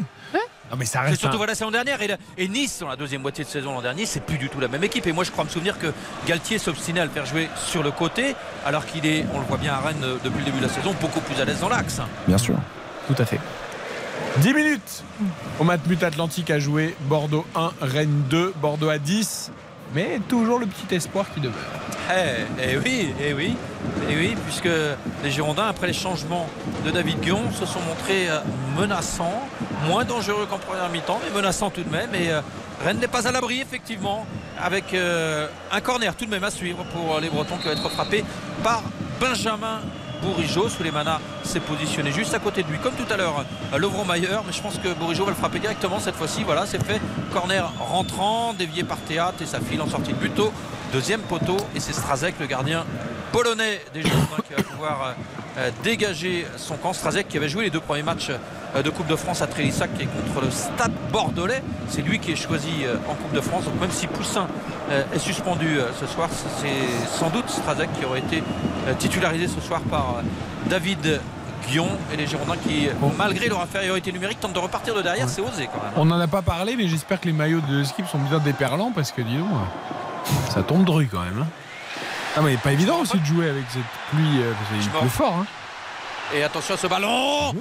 Euh, Mal négocié par la défense rennaise, mais finalement le danger est définitivement écarté par Super Arthur théâtre. Et la relance euh, de Bourigeau maintenant, qui a une solution avec Gouiri devant lui. Voilà, il lui a donné le ballon. Amine Gouiri qui temporise, qui redonne à Bourigeau, qui revient à l'intérieur avec Hugo Chokou. Et maintenant, euh, Souleymana qui emmène ce ballon sur le côté Il gauche. appelle pour, Kalimundo. euh, Pardon, excuse-moi Philippe, je commente en même temps. Il n'y a pas de mal. Non, mais je voyais Et- Kalimundo qui avait l'espace et qui faisait pas l'appel. Alors peut-être que Souleymana le regardait pas pour lui donner le ballon, mais. Et Sulemana qui a toujours le ballon. Voilà, il a écarté sur Truffert. C'est ce qu'il voulait faire dès le début. Et finalement, c'est maintenant que Truffert est servi. Amin Gouiri qui va se mettre en position de frappe. Non, il combine avec Kalimwendo. Une deux parfait entre les deux hommes. En revanche, encore. Leto, Leto s'est resserré avec deux défenseurs bordelais, notamment Gregersen, pour intercepter euh, ce- cette passe de Kalimwendo. À nouveau Kalimwendo pour Gouiri dans la surface. Et le tir de Gouiri détourné par Strazek. Oh, on n'était pas loin du 3. hein, Ils veulent vraiment pas que Baptiste gagne son pari. Il y en a des occasions Gouiri. hein, et il y a- à chaque fois, pour- Strazek intervient bien. Et pourtant, Amin Gouiri fait tout pour euh, que Baptiste remporte son pari ce Après soir. sur le il est bien- gardien. hein. Il est bien plus menaçant depuis euh, quelques instants. Là, il aurait dû faire une Mbappé, là. refermer le pied, prendre une photo. Ouais, ou l'ouvrir un peu plus, parce que c'est vrai qu'elle est un peu trop axiale, mais le 1-2 euh, était magnifique juste avant. Et là, Ils se trouvent bien, les deux. ouais, Kalimwendo et Guiri, ça marche très très très très bien. Ah, c'est super. Et le corner sortant à suivre pour euh, les Rennais. Oh, il est frappé en retrait, c'est bien frappé euh, pour euh, Flavien Tech qui a tenté de reprendre son contrôle à l'entrée de la surface. La défense bordelaise s'était fait un peu surprendre. Et le ballon qui est récupéré par Rennes avec Wu tout près de la surface qui a tenté le 1-2 avec son capitaine Amari Traoré. Et finalement, les Bordelais qui ne parviennent pas à se relancer. Ça devient dur pour euh, les Girondins à Ah, 10 mais contre 11. là, les Rennais appuient, ils sont à 10. Les Rennais, ils veulent faire la diff. Euh, tu vois la différence Ligue 1, Ligue 2 quand même. Là, les Rennais, ils, ils Elle se voit vraiment. plus en hein. deuxième mi-temps. Elle se voit plus en deuxième mi-temps qu'en première. Cette différence, même si Rennes ne fait pas un grand match, mais l'essentiel est là pour les Bretons qui mènent 2 buts à 1 et qui repartent à nouveau avec euh, Truffert qui a donné devant lui euh, pour euh, Jérémy Doku, suivi de près par Gregersen, euh, Amin Gouiri euh, qui combine avec Kalimwendo. Les deux se cherchent souvent. Il redonne à Gouiri euh, Arnaud Kalimwendo et on revient derrière avec Wu qui écarte à l'opposé pour Amari Traoré, Benjamin Bourigeau qui a tenté de donner à Amari Traoré dans la surface. C'est la deuxième chance pour une frappe rennaise qui est contrée et euh, Doku dans la surface qui donne derrière à, à Gouiri. Petit passement de jambe de Gouiri qui a donné à Doku la frappe de Doku qui passe de peu à côté du but de Strazek. Et les Rennais font Bon, tout Philippe. pour Philippe. se mettre Bon, bon, à Philippe, l'abri. il est sorti de coup. C'est Kalimwendo maintenant. Faut arrêter Doku. Euh, pardon, pardon, pardon. Ah, c'est ma reprise après deux mois. ça Ouais, non, mais on est tous Mais pareils. c'est hein. pas ça, ah, mais non, mais il n'y a aucun souci, Philippe. Et- et- C'est les mêmes. Non, mais on sent que comme il a marqué un but aujourd'hui, Doku, t'as envie qu'il enchaîne. T'as envie Oui, qu'il enchaîne. oui, oui. Et puis moi, j'aimerais bien le voir. euh, Et j'aimerais bien, sur si on le voit dans trois mois, s'il a pas de pépin Non mais on a bien compris que Philippe avait quand même un petit coup de cœur pour Doku. Oui, donc oui, même quand il est sur le terrain, il le voit. C'est ça. Vous vous rappelez de Jérémy Doku bon, Il est sorti, mais rapidement, il avait fait un match avec la Belgique face au Portugal pendant, pendant l'Euro, Ouais. qui, qui était mais exceptionnel. Et là, c'est des matchs de très très haut niveau. hein. C'est pas la Ligue 1, c'est pas la Coupe de France. hein. Et euh, les Rennais, mais c'est étonnant de voir les Rennais pousser à 10 minutes de la fin, alors qu'en général, on gère dans les 10 dernières minutes. Et eux, ils ont géré un peu trop tôt dans cette rencontre. Et là, ils se mettent à appuyer fort euh, dans ces 10 dernières minutes Ils ont sur peur chaque. du même scénario que la Coupe de France, euh, que la Coupe d'Europe, Philippe. C'est pour ça. Eh oui, euh, après avoir mené 3-0 à Istanbul Eh et, oui. et s'être fait remonter Bon, et En 2-0 à deuxième, l'aller à la maison aussi. hein. Eh oui. en deuxième mi-temps. Ouais, euh, 3-0, c'est quand même énorme. Mener 3-0 à l'extérieur. On dit souvent que le, mi-temps, le- Bien sûr. le 2 à 3, c'est vraiment là où ça fait toute la diff. Mais là, c'est vrai que c'était Ah pas oui. suffisant. Ah oui, quand il reste plus que 45 minutes. euh, oh, le bon ballon en profondeur euh, pour euh, euh, Souleymana qui euh, est contré finalement dans sa deuxième chance. Son centre avait été contré et ensuite il a tenté sa chance. Le tir qui est dévié en corner. Et euh, le corner à suivre pour euh, Amine Gouiri, l'ancien lyonnais qui va le jouer. Non, finalement, il a posé le ballon, mais euh, il va peut-être rester à côté de Benjamin Bourigeau. Non, finalement, c'est comme tout à l'heure. Souleymana qui se positionne le long de la ligne de Quand touche. t'as un mec qui a une main à la place du pied, tu lui laisses les corners. Exactement. Et c'est le cas. De Benjamin Bourigeau. La temps, combinaison était belle tout à l'heure, hein. Philippe. hein. La combinaison était belle tout à l'heure avec J'aurais Fabien pris en équipe de France juste pour qu'il tire les corners d'ailleurs. Et, et- et le corner de Bourigeau. Oh, Parce que il bon, entre, plus. entre, entre entre- Griezmann et entre Mbappé et Griezmann, on n'a pas été vernis pour Ouais. les corners. Quoi. Mais la Bourige le- n'a pas le niveau. Lille interview de le- Florent Maurice. Je reviens là-dessus. Et le corner qui a été renvoyé par la défense bordelaise et le ballon qui est revenu, mais pas de danger. C'est même euh, une sortie de but pour euh, les Girondins avec euh, Greg Hersen. Plus de 4 minutes dans le temps réglementaire. Rennes bien parti pour accéder au 16e de finale et éliminer logiquement les Girondins de Bordeaux malgré un match d'une qualité très moyenne hein, de la part des Rennais. On attend de voir la reprise de Rennes parce que Rennes est, mal reparti dans ce deuxième championnat qui débute après la Coupe du Monde avec une défaite à Reims et un non-match.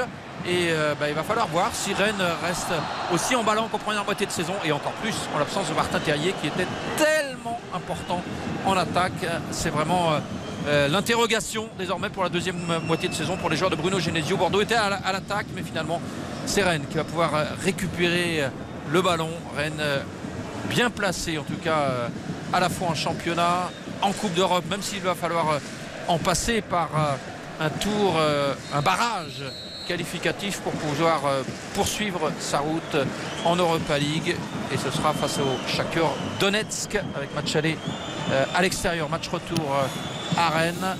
Et, donc avec cette Coupe de France également dont je vous disais tout à l'heure que le président Olivier Cloarec espérait, espérait pouvoir faire quelque chose dans cette épreuve et les Rennais qui euh, récupèrent le ballon sur le long dégagement de Mandanda mais là il est perdu immédiatement et c'est Strazek qui dégage du pied sur un ballon en retrait le ballon qui monte très très haut pour retomber euh, sur la tête euh, d'un Bordelais et Fran Sergio dans le rond central qui réoriente Joué. le jeu à gauche. C'est bien effectivement. Et il y a un centre à venir qui est renvoyé finalement par vous. Mais il était bon ce centre. Il était bon le mouvement. Et c'était euh, devant le but euh, et c'est corner à suivre Ah surtout euh, c'était euh, Badji qui convoitait euh, ce centre euh, qui était très bien distillé devant le but Rennais où il fait son match derrière hein. c'est encore lui où, qui a écarté euh, le danger de la tête et euh, le corner à suivre pour Et les Badji, ce qu'il a fait sur l'action, c'était hyper intéressant. Il a gagné un super duel aérien au départ de l'action. Derrière, il a et le corner rentrant qui est frappé au premier poteau dégagé par Truffert. Franck Sergio qui a tenté de euh, se précipiter mais c'est Truffert qui était bien positionné et qui a pu dégager. Et la touche à suivre pour euh, les Rennais sur ce contrôle manqué de Nsimba. Plus qu'une minute trente dans le temps réglementaire. à la Vidion, il a beau penser au championnat, il montre à, à Monsieur Gaillous, euh, vous décomptez, hein, vous décomptez. Hein, il montre sa montre et ça, va- ça veut dire clairement que David Guion, il espère quand même encore décrocher le jackpot avec pourquoi pas une égalisation, même à 10 contre 11, qui permettrait aux Girondins d'arra- d'arracher une séance de tir au but. Les euh, Bordelais en possession du ballon, pas pour longtemps, mais il y a une faute sur Albert Ellis et un petit tête contre tête entre Ellis et Flavien c'est pas méchant. Et euh, l'attaquant hondurien qui va se repositionner à la pointe de l'attaque parce qu'il y a un coup franc à suivre pour les Girondins. On est loin euh, du but de Mandanda. On est à une quinzaine de mètres de la ligne médiane à l'intérieur du camp. Et là, j'ai vu des joueurs rennais très intelligents. euh, au lieu d'aller euh, chercher la bagarre comme certains ont essayé de sous-entendre, quand ils ont vu qu'en Bordelais a pris le ballon, il y en a deux, alors j'ai pas vu qui exactement, qui sont allés vite se replacer euh, au cas où les Bordelais jouaient vite, plutôt que d'aller dans les bagarres. Voilà, même si là, Monsieur Gaillust euh, finalement rappelle tout le monde pour. euh, Calmer faire- les esprits. Bah oui, bah non, là, le problème c'est que tout était recalmé et il les rappelle. Je, je trouve que tu réenvenimes Euh, les oui, choses. c'est dommage. Bah Mais oui. je suis d'accord. Bah, C'est c'est le syndrome du petit chef. Bah oui. Ça, c'est vraiment un contretemps parce que c'est vrai que tout le monde s'était calmé. Tout le monde s'était calmé. Et tout le monde s'était calmé, tout le monde était prêt à rejouer. Ça va, ça n'a pas pris trop de temps. Il leur a expliqué qu'il décompterait le temps parce qu'en fait les Bordelais se plaignaient que les Rennais gagnaient du temps. Et Badji sur les coups de pied pas- arrêtés, là, il va amener quelque chose en plus. Hein. grand. Et 4 minutes de temps supplémentaire. Et le coup franc à suivre pour les Girondins. Frappé au deuxième poteau. Le ballon euh, touché de la tête par Franck Sergio. La deuxième chance pour les Girondins, même si on est à l'extérieur maintenant de la surface. Ce ballon qui revient euh, dans la surface. Ce ballon retourné joliment euh, par Ignatenko, je crois. Et finalement, les Girondins qui Quel retour réussissent il à ratisser ce ballon. C'est avec, qui vient tacler là. Exactement. C'est lui qui était à l'origine avec le centre retourné et en revenant, il a taclé à proximité du rond central et Albert Ellis là qui euh, en se retournant a tenté de donner côté gauche à défense rennaise qui a pu s'interposer avec Amari Traoré euh, qui de l'intérieur du pied rate sa relance? Allez encore une munition pour les Girondins avec euh, euh, Franck Sergio qui va écarter côté droit. Ah, il temporise un peu trop avec euh, ce ballon en profondeur qui est récupéré par Truffert. J'ai entendu une rumeur dans les Ah, tribunes euh, il- du stade quand Franck Sergio a tardé à donner Eh, parce ce qu'il veut faire euh, trop la passe décisive entre Eh oui. guillemets et parfois il faut simplement écarter à côté euh, Eh oui. en attendant Eh oui. que l'action se déroule. Là il voulait vraiment faire un geste décisif. Il n'est pas parvenu. Bien sûr, bien sûr. Et la touche à suivre pour les Bordelais à 3 minutes de la fin du temps additionnel. Longue touche qui va arriver dans la surface de réparation. Voilà, c'est fait. Et euh, petit coup de sifflet de Monsieur Gaillous. Je n'ai pas compris pourquoi. En tout cas, on va refaire euh, cette touche. C'est toujours Et- Badji et Théâtre, hein. c'est les deux mêmes que tout à l'heure. hein. C'est ça. Et, et- et Monsieur Gaillous, alors que la touche était jouée, a choisi de stopper euh, finalement l'action. Et euh, cette fois, cette touche est euh, bonne. Elle est jouée au premier poteau et le coup de sifflet Mais ils ne réfléchissent pas, Gaillous. les joueurs, c'est pas possible. Badji, Badji il est stupide sur, ce, sur cette action. Il le sait très bien qu'il est dans l'œil du cyclone. Il y, a, il y a ce duel avec Théâtre. Il, sait très- il continue à le tenir, à le bouger un petit peu juste avant qu'il y ait cette longue remise en jeu de, de Michelin. C'est quand même incroyable. Et alors, par contre, simulation totale de contre- théâtre. par contre, Mais après, derrière, oui. non mais il y a Après, faute. Il y a faute et derrière Théâtre se tient le cou comme Ah si oui. on l'avait étranglé. Non mais Non, mais ça, c'est grotesque. Une Ça, fois qu'en plus l'arbitre avait déjà sifflé. Ouais. C'est quand même gagner génial. du temps. Mais Badji, on est quand même dans le temps additionnel. C'est l'une des dernières opportunités. Eh oui. Tu ne fais pas ça. Mais oui, bien sûr, bien sûr. Ça, Il attend que ça, monsieur Gailloust. De porter le sifflet à sa bouche. Il attend que ça. C'est une munition euh, gaspillée bêtement. Et c'était peut-être la dernière pour Bordeaux avec euh, euh, le ballon rennais maintenant Hugo Chokou qui donne oh, c'est bien joué pour Amine Gouiri qui se remet dans le sens de la marche. Le bon ballon pour Bourigeau qui a tenté de redonner à Gouiri dans la surface. C'est renvoyé par la défense bordelaise et ça va repartir pour les Girondins avec le public bordelais qui donne de la voix pour pousser ses protégés à tenter une dernière attaque, Euh, la talonnade là euh, qui n'est pas dans le bon euh, timing et on est obligé de reculer avec Gregersen dans le rond central. Là il faudrait presque allonger le jeu en se mettant massivement devant le but de Mandanda. Il a allongé le jeu Gregersen mais c'est un deuxième ballon qui s'offre finalement à Ignatенko. Belle combativité de l'Ukrainien. Le centre. Oh le ballon dans la surface Elise Ouh Mandanda qui se couche sans problème sur son côté gauche. Mais là, ce centre était dangereux et c'est Albert Ellis, après un contrôle, qui a tenté sa chance, frappant pivot à ras de terre. Et c'était sans doute la dernière occasion bordelaise. Il ne reste que 40 secondes. Franchement, Dans ils ont été temps. exemplaires les Bordelais, moi je trouve, dans Oui. l'attitude et tout, à 10 contre Oui. 11 en plus. euh, Oui. Franchement, euh, Et ils ont montré des choses, notamment en première Ah mi-temps, ouais, sur le plan offensif, euh, face à des Rennais qui n'ont pas fait un grand match, on le répétera. Et euh, pour le moment, Ouais, une meilleure C'est deuxième Rennes. mi-temps. Une meilleure deuxième mi-temps, effectivement. Mais bon. euh, Non, pas grandiose, hein, mais bon. Un peu mais, euh, oui, oui, tu as raison, tu as raison. Tu as raison. Et, euh, et Rennes donc bien parti pour se qualifier pour les 16e de finale puisqu'il ne reste que 10 secondes dans le temps additionnel. Le ballon euh, qui est dans les pieds bordelais mais à proximité de la ligne médiane, le pressing euh, des Bretons avec un ballon en profondeur intercepté par Traoré. Et Traoré qui repousse le ballon devant lui, Ignatenko euh, qui donne devant. Allez, peut-être une dernière occasion pour les Girondins avec euh, un centre à venir devant le but. Euh, le ballon euh, du pied gauche au premier poteau, ou plutôt devant le but, renvoyé par la défense rennaise. Et c'est définitivement écarté avec euh, un ballon dégagé loin du but rennais et la contre-attaque même pour les Bretons. Mais Monsieur Gaillouste estime qu'il faut en rester là puisqu'on a atteint les 4 minutes de temps additionnel. Et Bordeaux euh, qui, euh, après un bon match, euh, est éliminé par le quatrième de Ligue 1, euh, Sta- le Stade Rennais, qui s'impose donc 2 buts à 1 avec un but de Bourigeau à la 24e, l'égalisation de Maya dans le temps additionnel de la première période pour les Girondins. Et puis le deuxième but de Jérémy Doku pour Rennes qui qualifie donc les Bretons. Rennes, mine de rien, quand même solide. hein. Maintenant, ce club reste intéressant, que ce soit en Coupe d'Europe, en championnat, en Coupe de France. On sent qu'il y a un effectif large. Il y a une politique euh, dans le club qui est respectée. Il y a un entraîneur qui a ses schémas.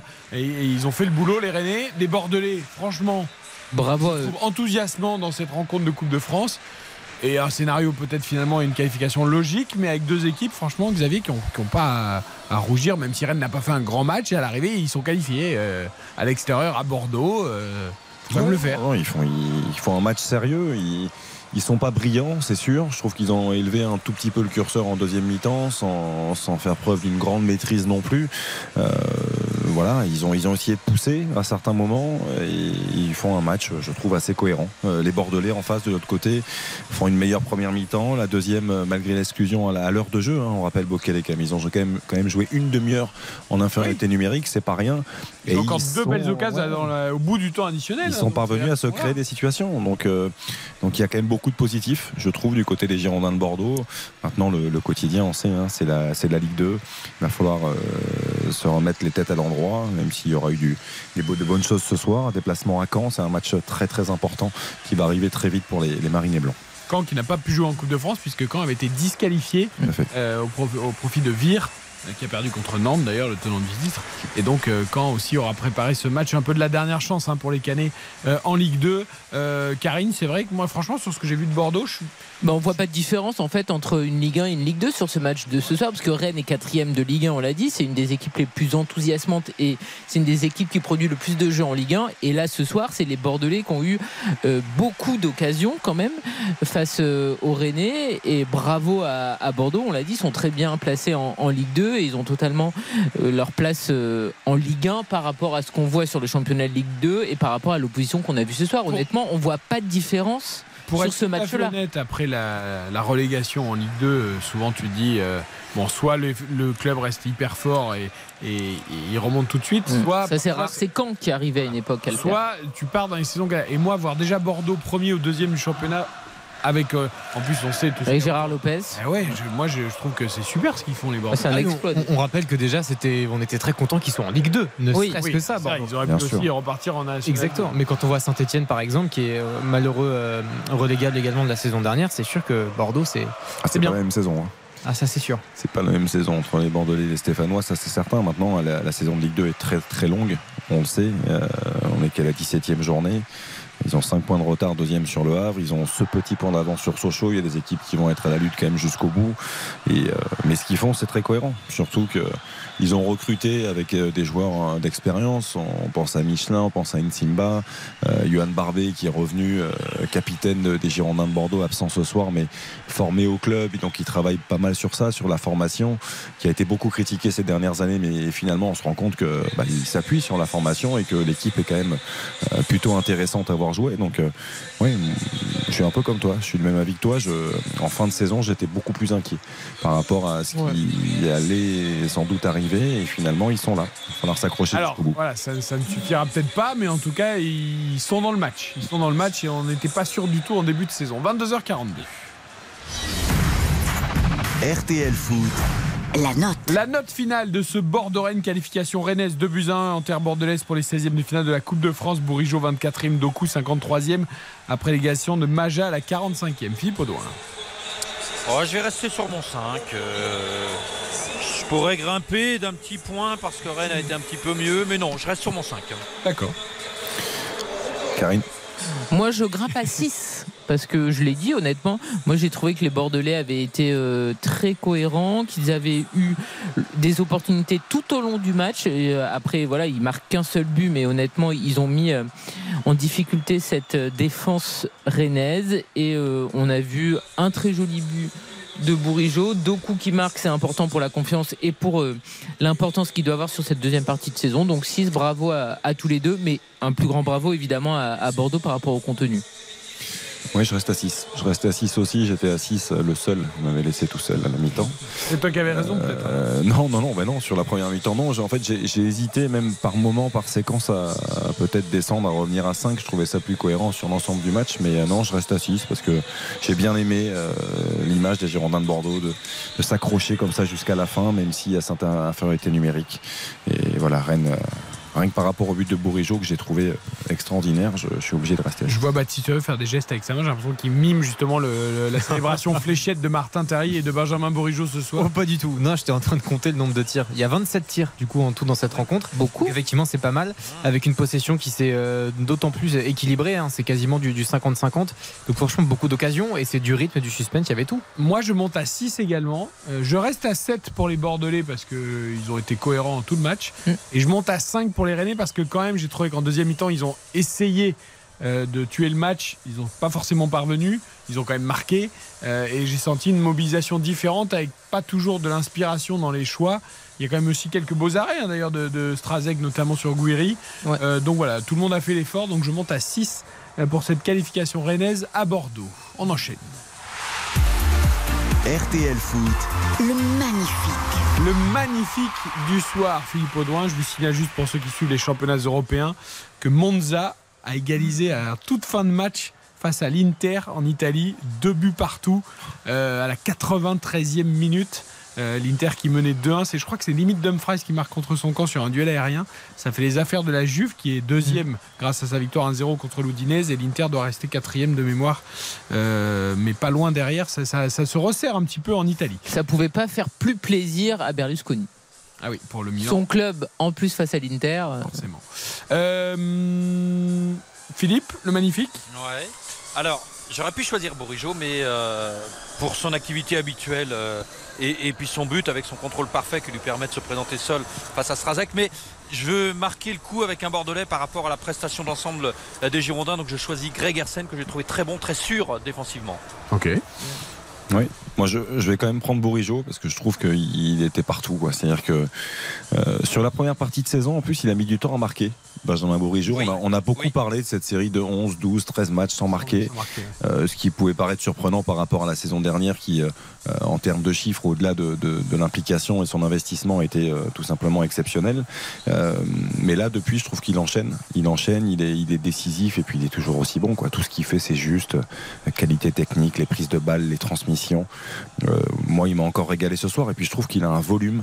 C'est-à-dire qu'il n'est pas sorti encore. Il a joué l'intégralité du match. Quoi. Il joue quasiment tous les matchs. Et je, je trouve ça euh, assez, assez remarquable. Benjamin Bourigeau qui a été décisif lors de 10 euh, des 11 derniers matchs qu'il a disputés avec le Stade Rennais en compétition officielle. 4 réalisations, 6 passes décisives pour un milieu de terrain. C'est très très très bien. Comme Xavier Bourigeau. Bon, il a tout dit. Il est trop fort. Qui ça? Oui. Ah, J'ai cru Xavier. non, Xavier aussi, ici, Xavier, Xavier Mais bien aussi. sûr que non. Vous êtes des fous. Mais bon, Vous êtes bon des fous. Bourigeau aussi quand même. Et je trouve que la, la réflexion de Philippe sur Greg Hersen, d'ailleurs je l'ai cité pendant le match en Ouais, disant euh, Greg Hersen vraiment est- et je trouve monte en puissance.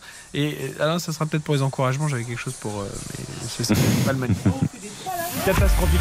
RTL Foot, Le catastrophique. Ah oui, on fait les trois, Karine, et on va même aller jusqu'à 23h. On va parler d'idées Non, Deschamps. Non, mais parce que j'avais très envie de parler de Deschamps. Je peux commencer sur le catastrophique Mais allez. Euh, Alors, euh, euh, pourtant, je l'aime, hein, mais je, je le sens pas au top là. Vous voyez, ce soir, c'est Mandanda. C'est moi, je que suis tu développes. Il faut que tu Bah, développes. Déjà, j'ai l'impression que euh, on le connaît, il est Monsieur Yo-Yo, et là, je trouve qu'il est revenu pas très svelte, pas très alerte, tu vois. Euh, et je l'ai pas trouvé serein ce soir Euh, sur le but bordelais. Il doit faire mieux. Parfois, il n'a pas été très patron de sa défense. Donc, euh, Steve, tu m'as pas rassuré ce soir. Philippe? Eh bien, c'est vrai que je n'avais pas pensé à Mandanda. euh, je trouve très juste ce que vient de dire euh, Karine. Alors, pour le coup, c'est peut-être un peu dur, un peu sévère, mais euh, j'étais un peu déçu d'Albert Ellis parce que j'ai en tête ce qu'il nous avait montré la saison dernière en Ligue 1 euh, et, et je- j'espérais que ce soir il puisse, face à une équipe de Ligue 1 justement, parce que lui, il a besoin de se mettre dans la vitrine pour aller chercher un club, euh, voir un, joueur qui puisse faire des différences, et ben ça n'a pas été le cas du tout. Donc Ellis, côté bordelais. Ok. Moi, Elise, je trouve ça intéressant, effectivement, de le citer, Philippe, mais je, ça va peut-être paraître un peu dur, mais, euh, mais moi, j'ai pas du tout aimé le match d'Amin Gouiri. Euh, je trouve que les 10-15 dernières minutes ont changé beaucoup de choses. Il a, on l'a beaucoup plus trouvé, il a, mais c'est pas suffisant pour un, joueur de sa qualité. euh, On peut pas s'attendre et se satisfaire de 10 minutes. Euh, pour moi, c'est pas possible. Et je, je l'ai trouvé vraiment en dessous, surtout en première mi-temps. Et euh, moi, j'attends beaucoup plus de, de ce joueur-là. Et beaucoup plus de constance, surtout. La réponse de l'agent d'Amine Gouiri, peut-être, euh, Baptiste Durieux, qui, a, qui a levé les yeux aussi. Oui, il y a eu le regard. On a déjà. tous regardé Baptiste d'ailleurs, on le considère déjà quasiment comme son agent. Non, mais il n'y a, pas de- il y a pas de commentaire à faire euh, particulièrement. Une réponse sur le- le. L'indifférence. L'indifférence. Un autre catastrophique pour remettre, le, re- remettre la patate Bah, d'ailleurs. Non, c'est vrai que c'était Mandanda avec euh, en plus le temps de jeu conséquent qu'il a eu pendant le mondial, euh, ça doit être un peu, un peu compliqué pour lui. Mais non, non, sinon, il n'y a pas forcément de joueur, moi, que j'ai trouvé vraiment catastrophique. J'ai envie de dire, euh, malheureusement, le Bordelais qui a été exclu parce que la faute, elle est, elle est terrible, elle est dangereuse. Bokele. Bokele, exactement, euh, le latéral droit. Donc, euh, je vais le mettre en catastrophique, naturellement. Alors moi, pour reprendre une formule chère à Xavier, c'est peut-être un peu sévère, mais je vais dire David Tachvili, euh, qui j'imaginais... Oh, bah, t'es dur Ouais, je trouve qu'il... ben, à part les 15 premières minutes, après, il n'a pas apporté ce qu'on l'a vu apporter très souvent cette année en Ligue 2. Il a du ballon, il a la qualité technique, il peut donner des bons ballons, des bonnes passes. Et là, il s'est quand même très vite éteint. Euh, alors peut-être que j'en attendais trop euh, de David dans ce match, mais je trouve qu'il s'est très très vite éteint. Voilà, à part un ou deux renversements, de, un, deux- une ou deux orientations, ah, je m'étais dit, ah, là peut-être on va voir contre une Ligue 1, est-ce qu'il peut monter le curseur et tout. Et je trouve qu'il ne l'a pas monté. Alors catastrophique parfois, c'est vrai que c'est un peu oui, sévère. même Steve Mandanda, c'est un Ce peu soir, c'est dur. un peu sévère. Ah, mais pour Guiri, c'est très dur aussi, hein, je reconnais. hein. Mais euh, voilà. Allez, on termine avec les encouragements. RTL Foot, Les encouragements. Qui veut commencer? Personne. Alors, moi, moi, ça c'est un petit clin d'œil, donc moi je vais commencer. Je- J'encourage juste Fran Sergio à commencer ses matchs euh, avant la 80e minute. Voilà. Il n'a pas C'est- été mauvais, Franck Sergio, ce soir. hein. C'est comme les Bleus en finale la de Coupe fin, du Monde. hein.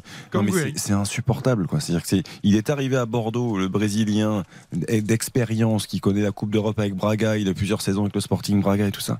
Et il joue en marchant tout le temps. Là, il fait aucun effort. Il a découvert le pressing à la, à la 75e. Quoi. Moi, ça me, ça me dépasse. Ok. Doku? Parce que Philippe l'aime beaucoup. Non, Il mais c'est important. Il a marqué, honnêtement. Un but depuis un an. Voilà, euh, vu qu'il marque jamais, là, il faut quand même le souligner. Et s'il enchaîne physiquement sur 3 ou 4 mois, j'aimerais bien voir. Et ben voilà. Et, euh, Ah, ça, je vais do- la garder, c'est la Philippe, ça va me faire la saison. ça doit être un acteur de la deuxième partie de saison rennaise, donc il faut l'encourager. Il a marqué, c'est une bonne nouvelle, c'est rare, donc il faut vraiment insister là-dessus. Philippe. Euh, je, suis, je suis Karine sur les encouragements pour Jérémy Doku en espérant que ce but l'aide à retrouver de la confiance parce qu'il il a ce problème euh, d'efficacité et euh, bah, ça va être important pour Rennes dans cette deuxième moitié de saison. Oui, parce que si Gouiri euh, joue au meilleur de sa fin pendant 4 saisons au Real Madrid et qu'il marque 40 buts, j'attends de voir quand même. Donc voilà. Gouiri, On reprend- donc, on. Non, mais j'aimais oui, Amine Gouiri, parce que franchement, il a été très incisif en, en fin de rencontre. Et oui, enfin. Des, Ouais, dans- bonnes petites Je l'encourage aussi à démarrer ses matchs. des, à des belles occasions, des belles parades également du gardien euh, bordelais. Donc effectivement, il, il aurait mérité un but. Ça aurait pas été J'aimerais bien avoir Baptiste Durieux en, en- en entraîneur, non? Parce que s'il satisfait de 10 minutes, euh, franchement, par match, c'est c'est bien. hein, Et tu sais, parfois il faut 10 minutes en Mbappé, finale de Coupe du Monde, 10 minutes. Ah ouais. Voilà, un Ouais. peu partout. Bon, moi, Ah je ouais, vais et quand ça- même. et- mais ça a fini comment? Très bien. Bah, pas de sa faute quand même. Ah bah il pouvait débuter son match à la première minute comme tout le monde en en, fait. en- hein. en- général, quand tu es transparent euh, jusqu'à la 80e, euh, tu sors bien plus tôt, hein, normalement. Oui, tout à Toi, fait. t'es à 80e, t'es plus là depuis longtemps. Il y a hein. des joueurs que tu Donc, sors. euh, non, Enfin, mais- c'était pas le seul à être transparent. Oui, hein. enfin les Argentins ils étaient là Non, dès la première attention, Ah, on va pas refaire la finale de la Coupe Mais du je, Monde mais, maintenant. mais je parle pas d'Mbappé, moi. Je suis pas en train Ah, de. Non, je dis que Guiri, ce soir, très sincèrement, je pense qu'il aurait mérité peut-être d'être sorti plus tôt. Bien Et sûr, après, il le vrai. fait de manière intelligente, hein, Bruno Genesio. Il y a aucun souci là-dessus. Moi, euh, je vais donner mes encouragements, même si j'ai détesté sa simulation euh, grossière euh, À théâtre. dans le temps additionnel ridicule euh, à théâtre, parce que voilà, je trouve que ça va devenir Ouais. peut-être, euh, alors avec ou un autre, le, le pilier de la défense rennaise, et il est relativement intéressant, euh, ce joueur qui, qui confirme quand même semaine après semaine. Euh, merci beaucoup, Philippe Audouin. Mais avec plaisir. Euh, quand est-ce qu'on se retrouve Philippe. On se revoit bientôt. Euh, On s'entend bientôt un- plutôt sur RTL il y a- oui, oui, oui, il y aura un petit Nantion euh, mercredi et puis le, le week-end prochain il y a surtout un Rennes Paris Saint-Germain Mais oui. dimanche soir. Dimanche ça, soir. ça va être pas mal. Je sais pas Ça, si on vous ça envoie Philippe. Sanfourche ou Nicolas Georgerot. Oh, un- Euh, un bah, les deux me vont bien, les, deux me vont bien. On n'envoie pas les deux, sinon c'est vous qui restez à la maison. Donc on vous en C'est ça envoie le problème. Hein C'est ça le problème. ce sera avec vous, Philippe. Merci beaucoup. Très bonne fin de Oh, le soirée. coup de pression. Merci. Et on, on se retrouve dimanche. Bah non, mais parce que le problème, c'est que le duo sans fort Jean c'est difficile parfois de le Ouais, bien sûr, Là, on bien a sûr, bien sûr. à Rennes pour NPG, évidemment, qui sera avec nous. On va faire un match Euh, à 3 hein, aussi. Ça peut... Oula. De quoi Ah non, Il n'y a peut-être pas assez de place sur le pupitre. Arsène Wenger faisait ça. Quand- hein. quand- quand- Non, mais bien sur sûr. TF1. Et puis on l'a vu sur Bein aussi. Sur avec la finale. La finale D'ailleurs, moi, je propose qu'on y aille aussi au Roison Park et on fait un match à 6 ou 7 en ce Non, mais moment. on fait l'avant-match en bord pelouse. Moi, je veux bien. On. Oui, Et on mangera. Ouais. Et Juste acheter des droits de la Ligue 1 entre temps, mais sinon c'est possible. On peut, on peut voir ça. On peut essayer de, Ça rend- de se renseigner. 22h53, on marque une courte pause. On fera le bilan de la Coupe de France avec tous les résultats en fin d'émission. Et d'abord, je voudrais qu'on parle de Didier. Ah, RTL, RTL Foot. présenté par Eric Silvestro. Euh, 22h54, Rennes viennent de se qualifier pour les 16e de finale en battant Bordeaux 2 buts à 1. Tous les résultats dans quelques minutes et tous les qualifiés. Mais d'abord donc le dossier du jour également, vous l'avez longuement entendu dans On refait le match avec Philippe Sanfourche et tous ses chroniqueurs, c'est la prolongation de Didier Deschamps jusqu'en 2026, soit jusqu'à la Coupe du Monde aux États-Unis, au Canada et au Mexique après l'Euro en Allemagne en 2024. C'est ce qu'il voulait Didier Deschamps. Noël Legret et l'Assemblée générale de la Fédération française de football lui ont accordé euh, ce- cette prolongation de 4 ans. Alors certains s'en réjouissent, d'autres non. Karine Galli voulait s'exprimer sur ce dossier. Oui, parce qu'en fait, c'est très paradoxal. Logiquement, quand tu vois le bilan de Didier Deschamps, tu peux être que satisfait parce que ce sont trois finales, dont une gagnée. Une finale perdue de l'Euro, une finale de Coupe du Monde perdue et évidemment le sac de 2018. Et dans le même temps, quand tu regardes le contenu de cette Coupe du Monde, même si je pensais pas une seule seconde que les Français allaient arriver jusqu'à la finale, tu es quand même très déçu par le contenu des matchs, par l'idée de c'est très restrictif, mais Kylian Mbappé va toujours nous euh, sauver à un moment donné du match.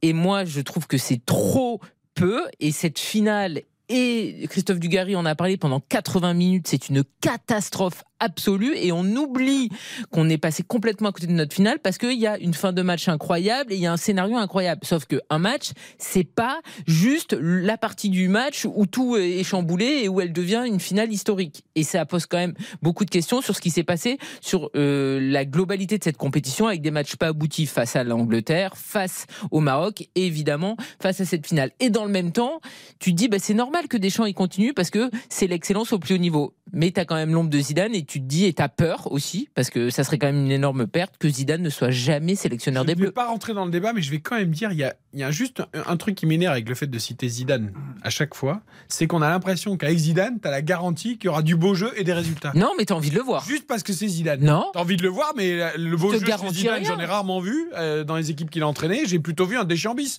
qui gagnait, mais pas toujours en jouant très bien. Non, mais moi, je t'ai pas parlé de beau jeu et je te garantis rien avec Zidane, mais tu as forcément envie un jour de voir Zidane et c'est pas contre Deschamps. Et c'est vrai que là, a poussé jusqu'en 2026. C'est plus ça, la limite, qui permet de débattre. C'est peut-être le fait que Zidane ne sera jamais sélectionneur des Bleus, ce qui paraît fou. Écoutez Laurent Blanc, je voudrais juste qu'on écoute Laurent Blanc. Après la qualification de Lyon en Coupe de France, Ravel Vantard lui a évidemment posé la question de la prolongation d'idée d'échange qu'en 2026.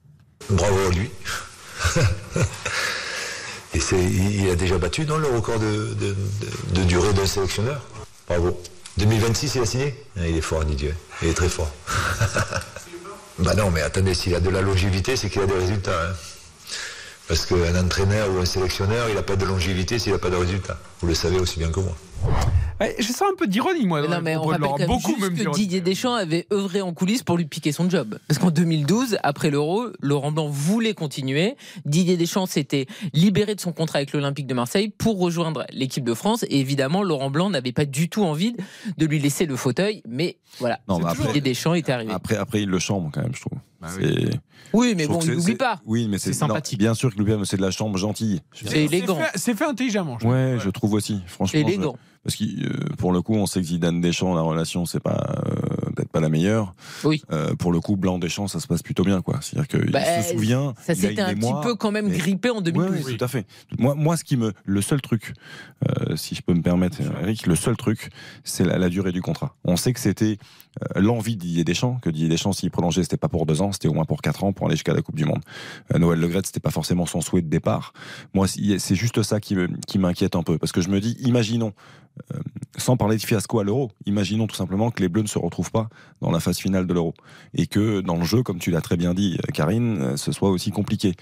Qu'est-ce qu'on fait? Ah, as toujours Tu peux toujours le. Oui, enfin, la, Fédé n'est pas en position de force financièrement non, plus. Mais si, la Fédé, elle est pleine, elle a une tonne de pognon. Je, trouve que c'est, je trouve que c'est risqué, quoi. Je trouve que c'est. Ça va, elle est pas, elle est, excédentaire, elle est pas déficitaire. je te rappelle qu'ils avaient fait un plan de départ. Soit disant, ils avaient plus de sous. Ça, c'est dans beaucoup de sociétés. Oui, non, mais ils avaient fait un certain nombre d'économies aussi, d'ailleurs, qui n'ont pas plu à Deschamps aujourd'hui. Non, mais après, il, peut partir Deschamps de lui-même euh, en 2024 s'il y a un échec en cas d'euro. Et d'ailleurs, euh, dès qu'il, quand il est parti avant le terme de son contrat, par exemple à l'Olympique de Marseille, il a jamais été très regardant sur les indemnités. Il a toujours été plutôt bon joueur Deschamps là-dessus. Ouais, c'est vrai que cette histoire de 2026 est un petit peu étonnante. Euh, ça aurait pu être un 2 plus 2 conditionné à un Ouais, Peut-être un résultat de, tu vois, genre un quart de finale ou un truc comme ça à l'euro, sans aller jusqu'en une demi ou une victoire. Mais c'est vrai que c'est étonnant. C'est, c'est, c'est, Parce que là, il veut éteindre le débat de la succession. C'est ça. Alors, il y, y, a le débat de la succession. Il y a peut-être aussi le côté, ok, moi, je veux vraiment maintenant euh, mettre en place une nouvelle génération, les Chouameni, les Colomwani, mm. tout ça. Et donc, peut-être qu'il va changer son style, j'en sais rien, hein, son style de management. Et, par exemple, l'euro, ne pas en faire une priorité de résultat.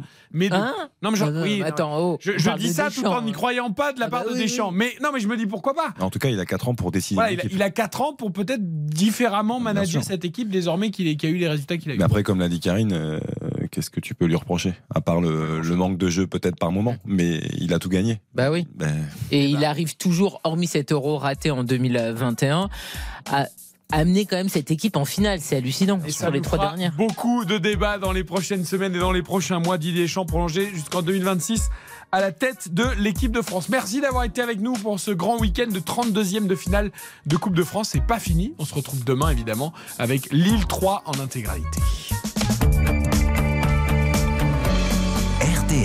Maintenant, c'est l'heure de la musique. La collection avec George Lang, RTL, il est 23h.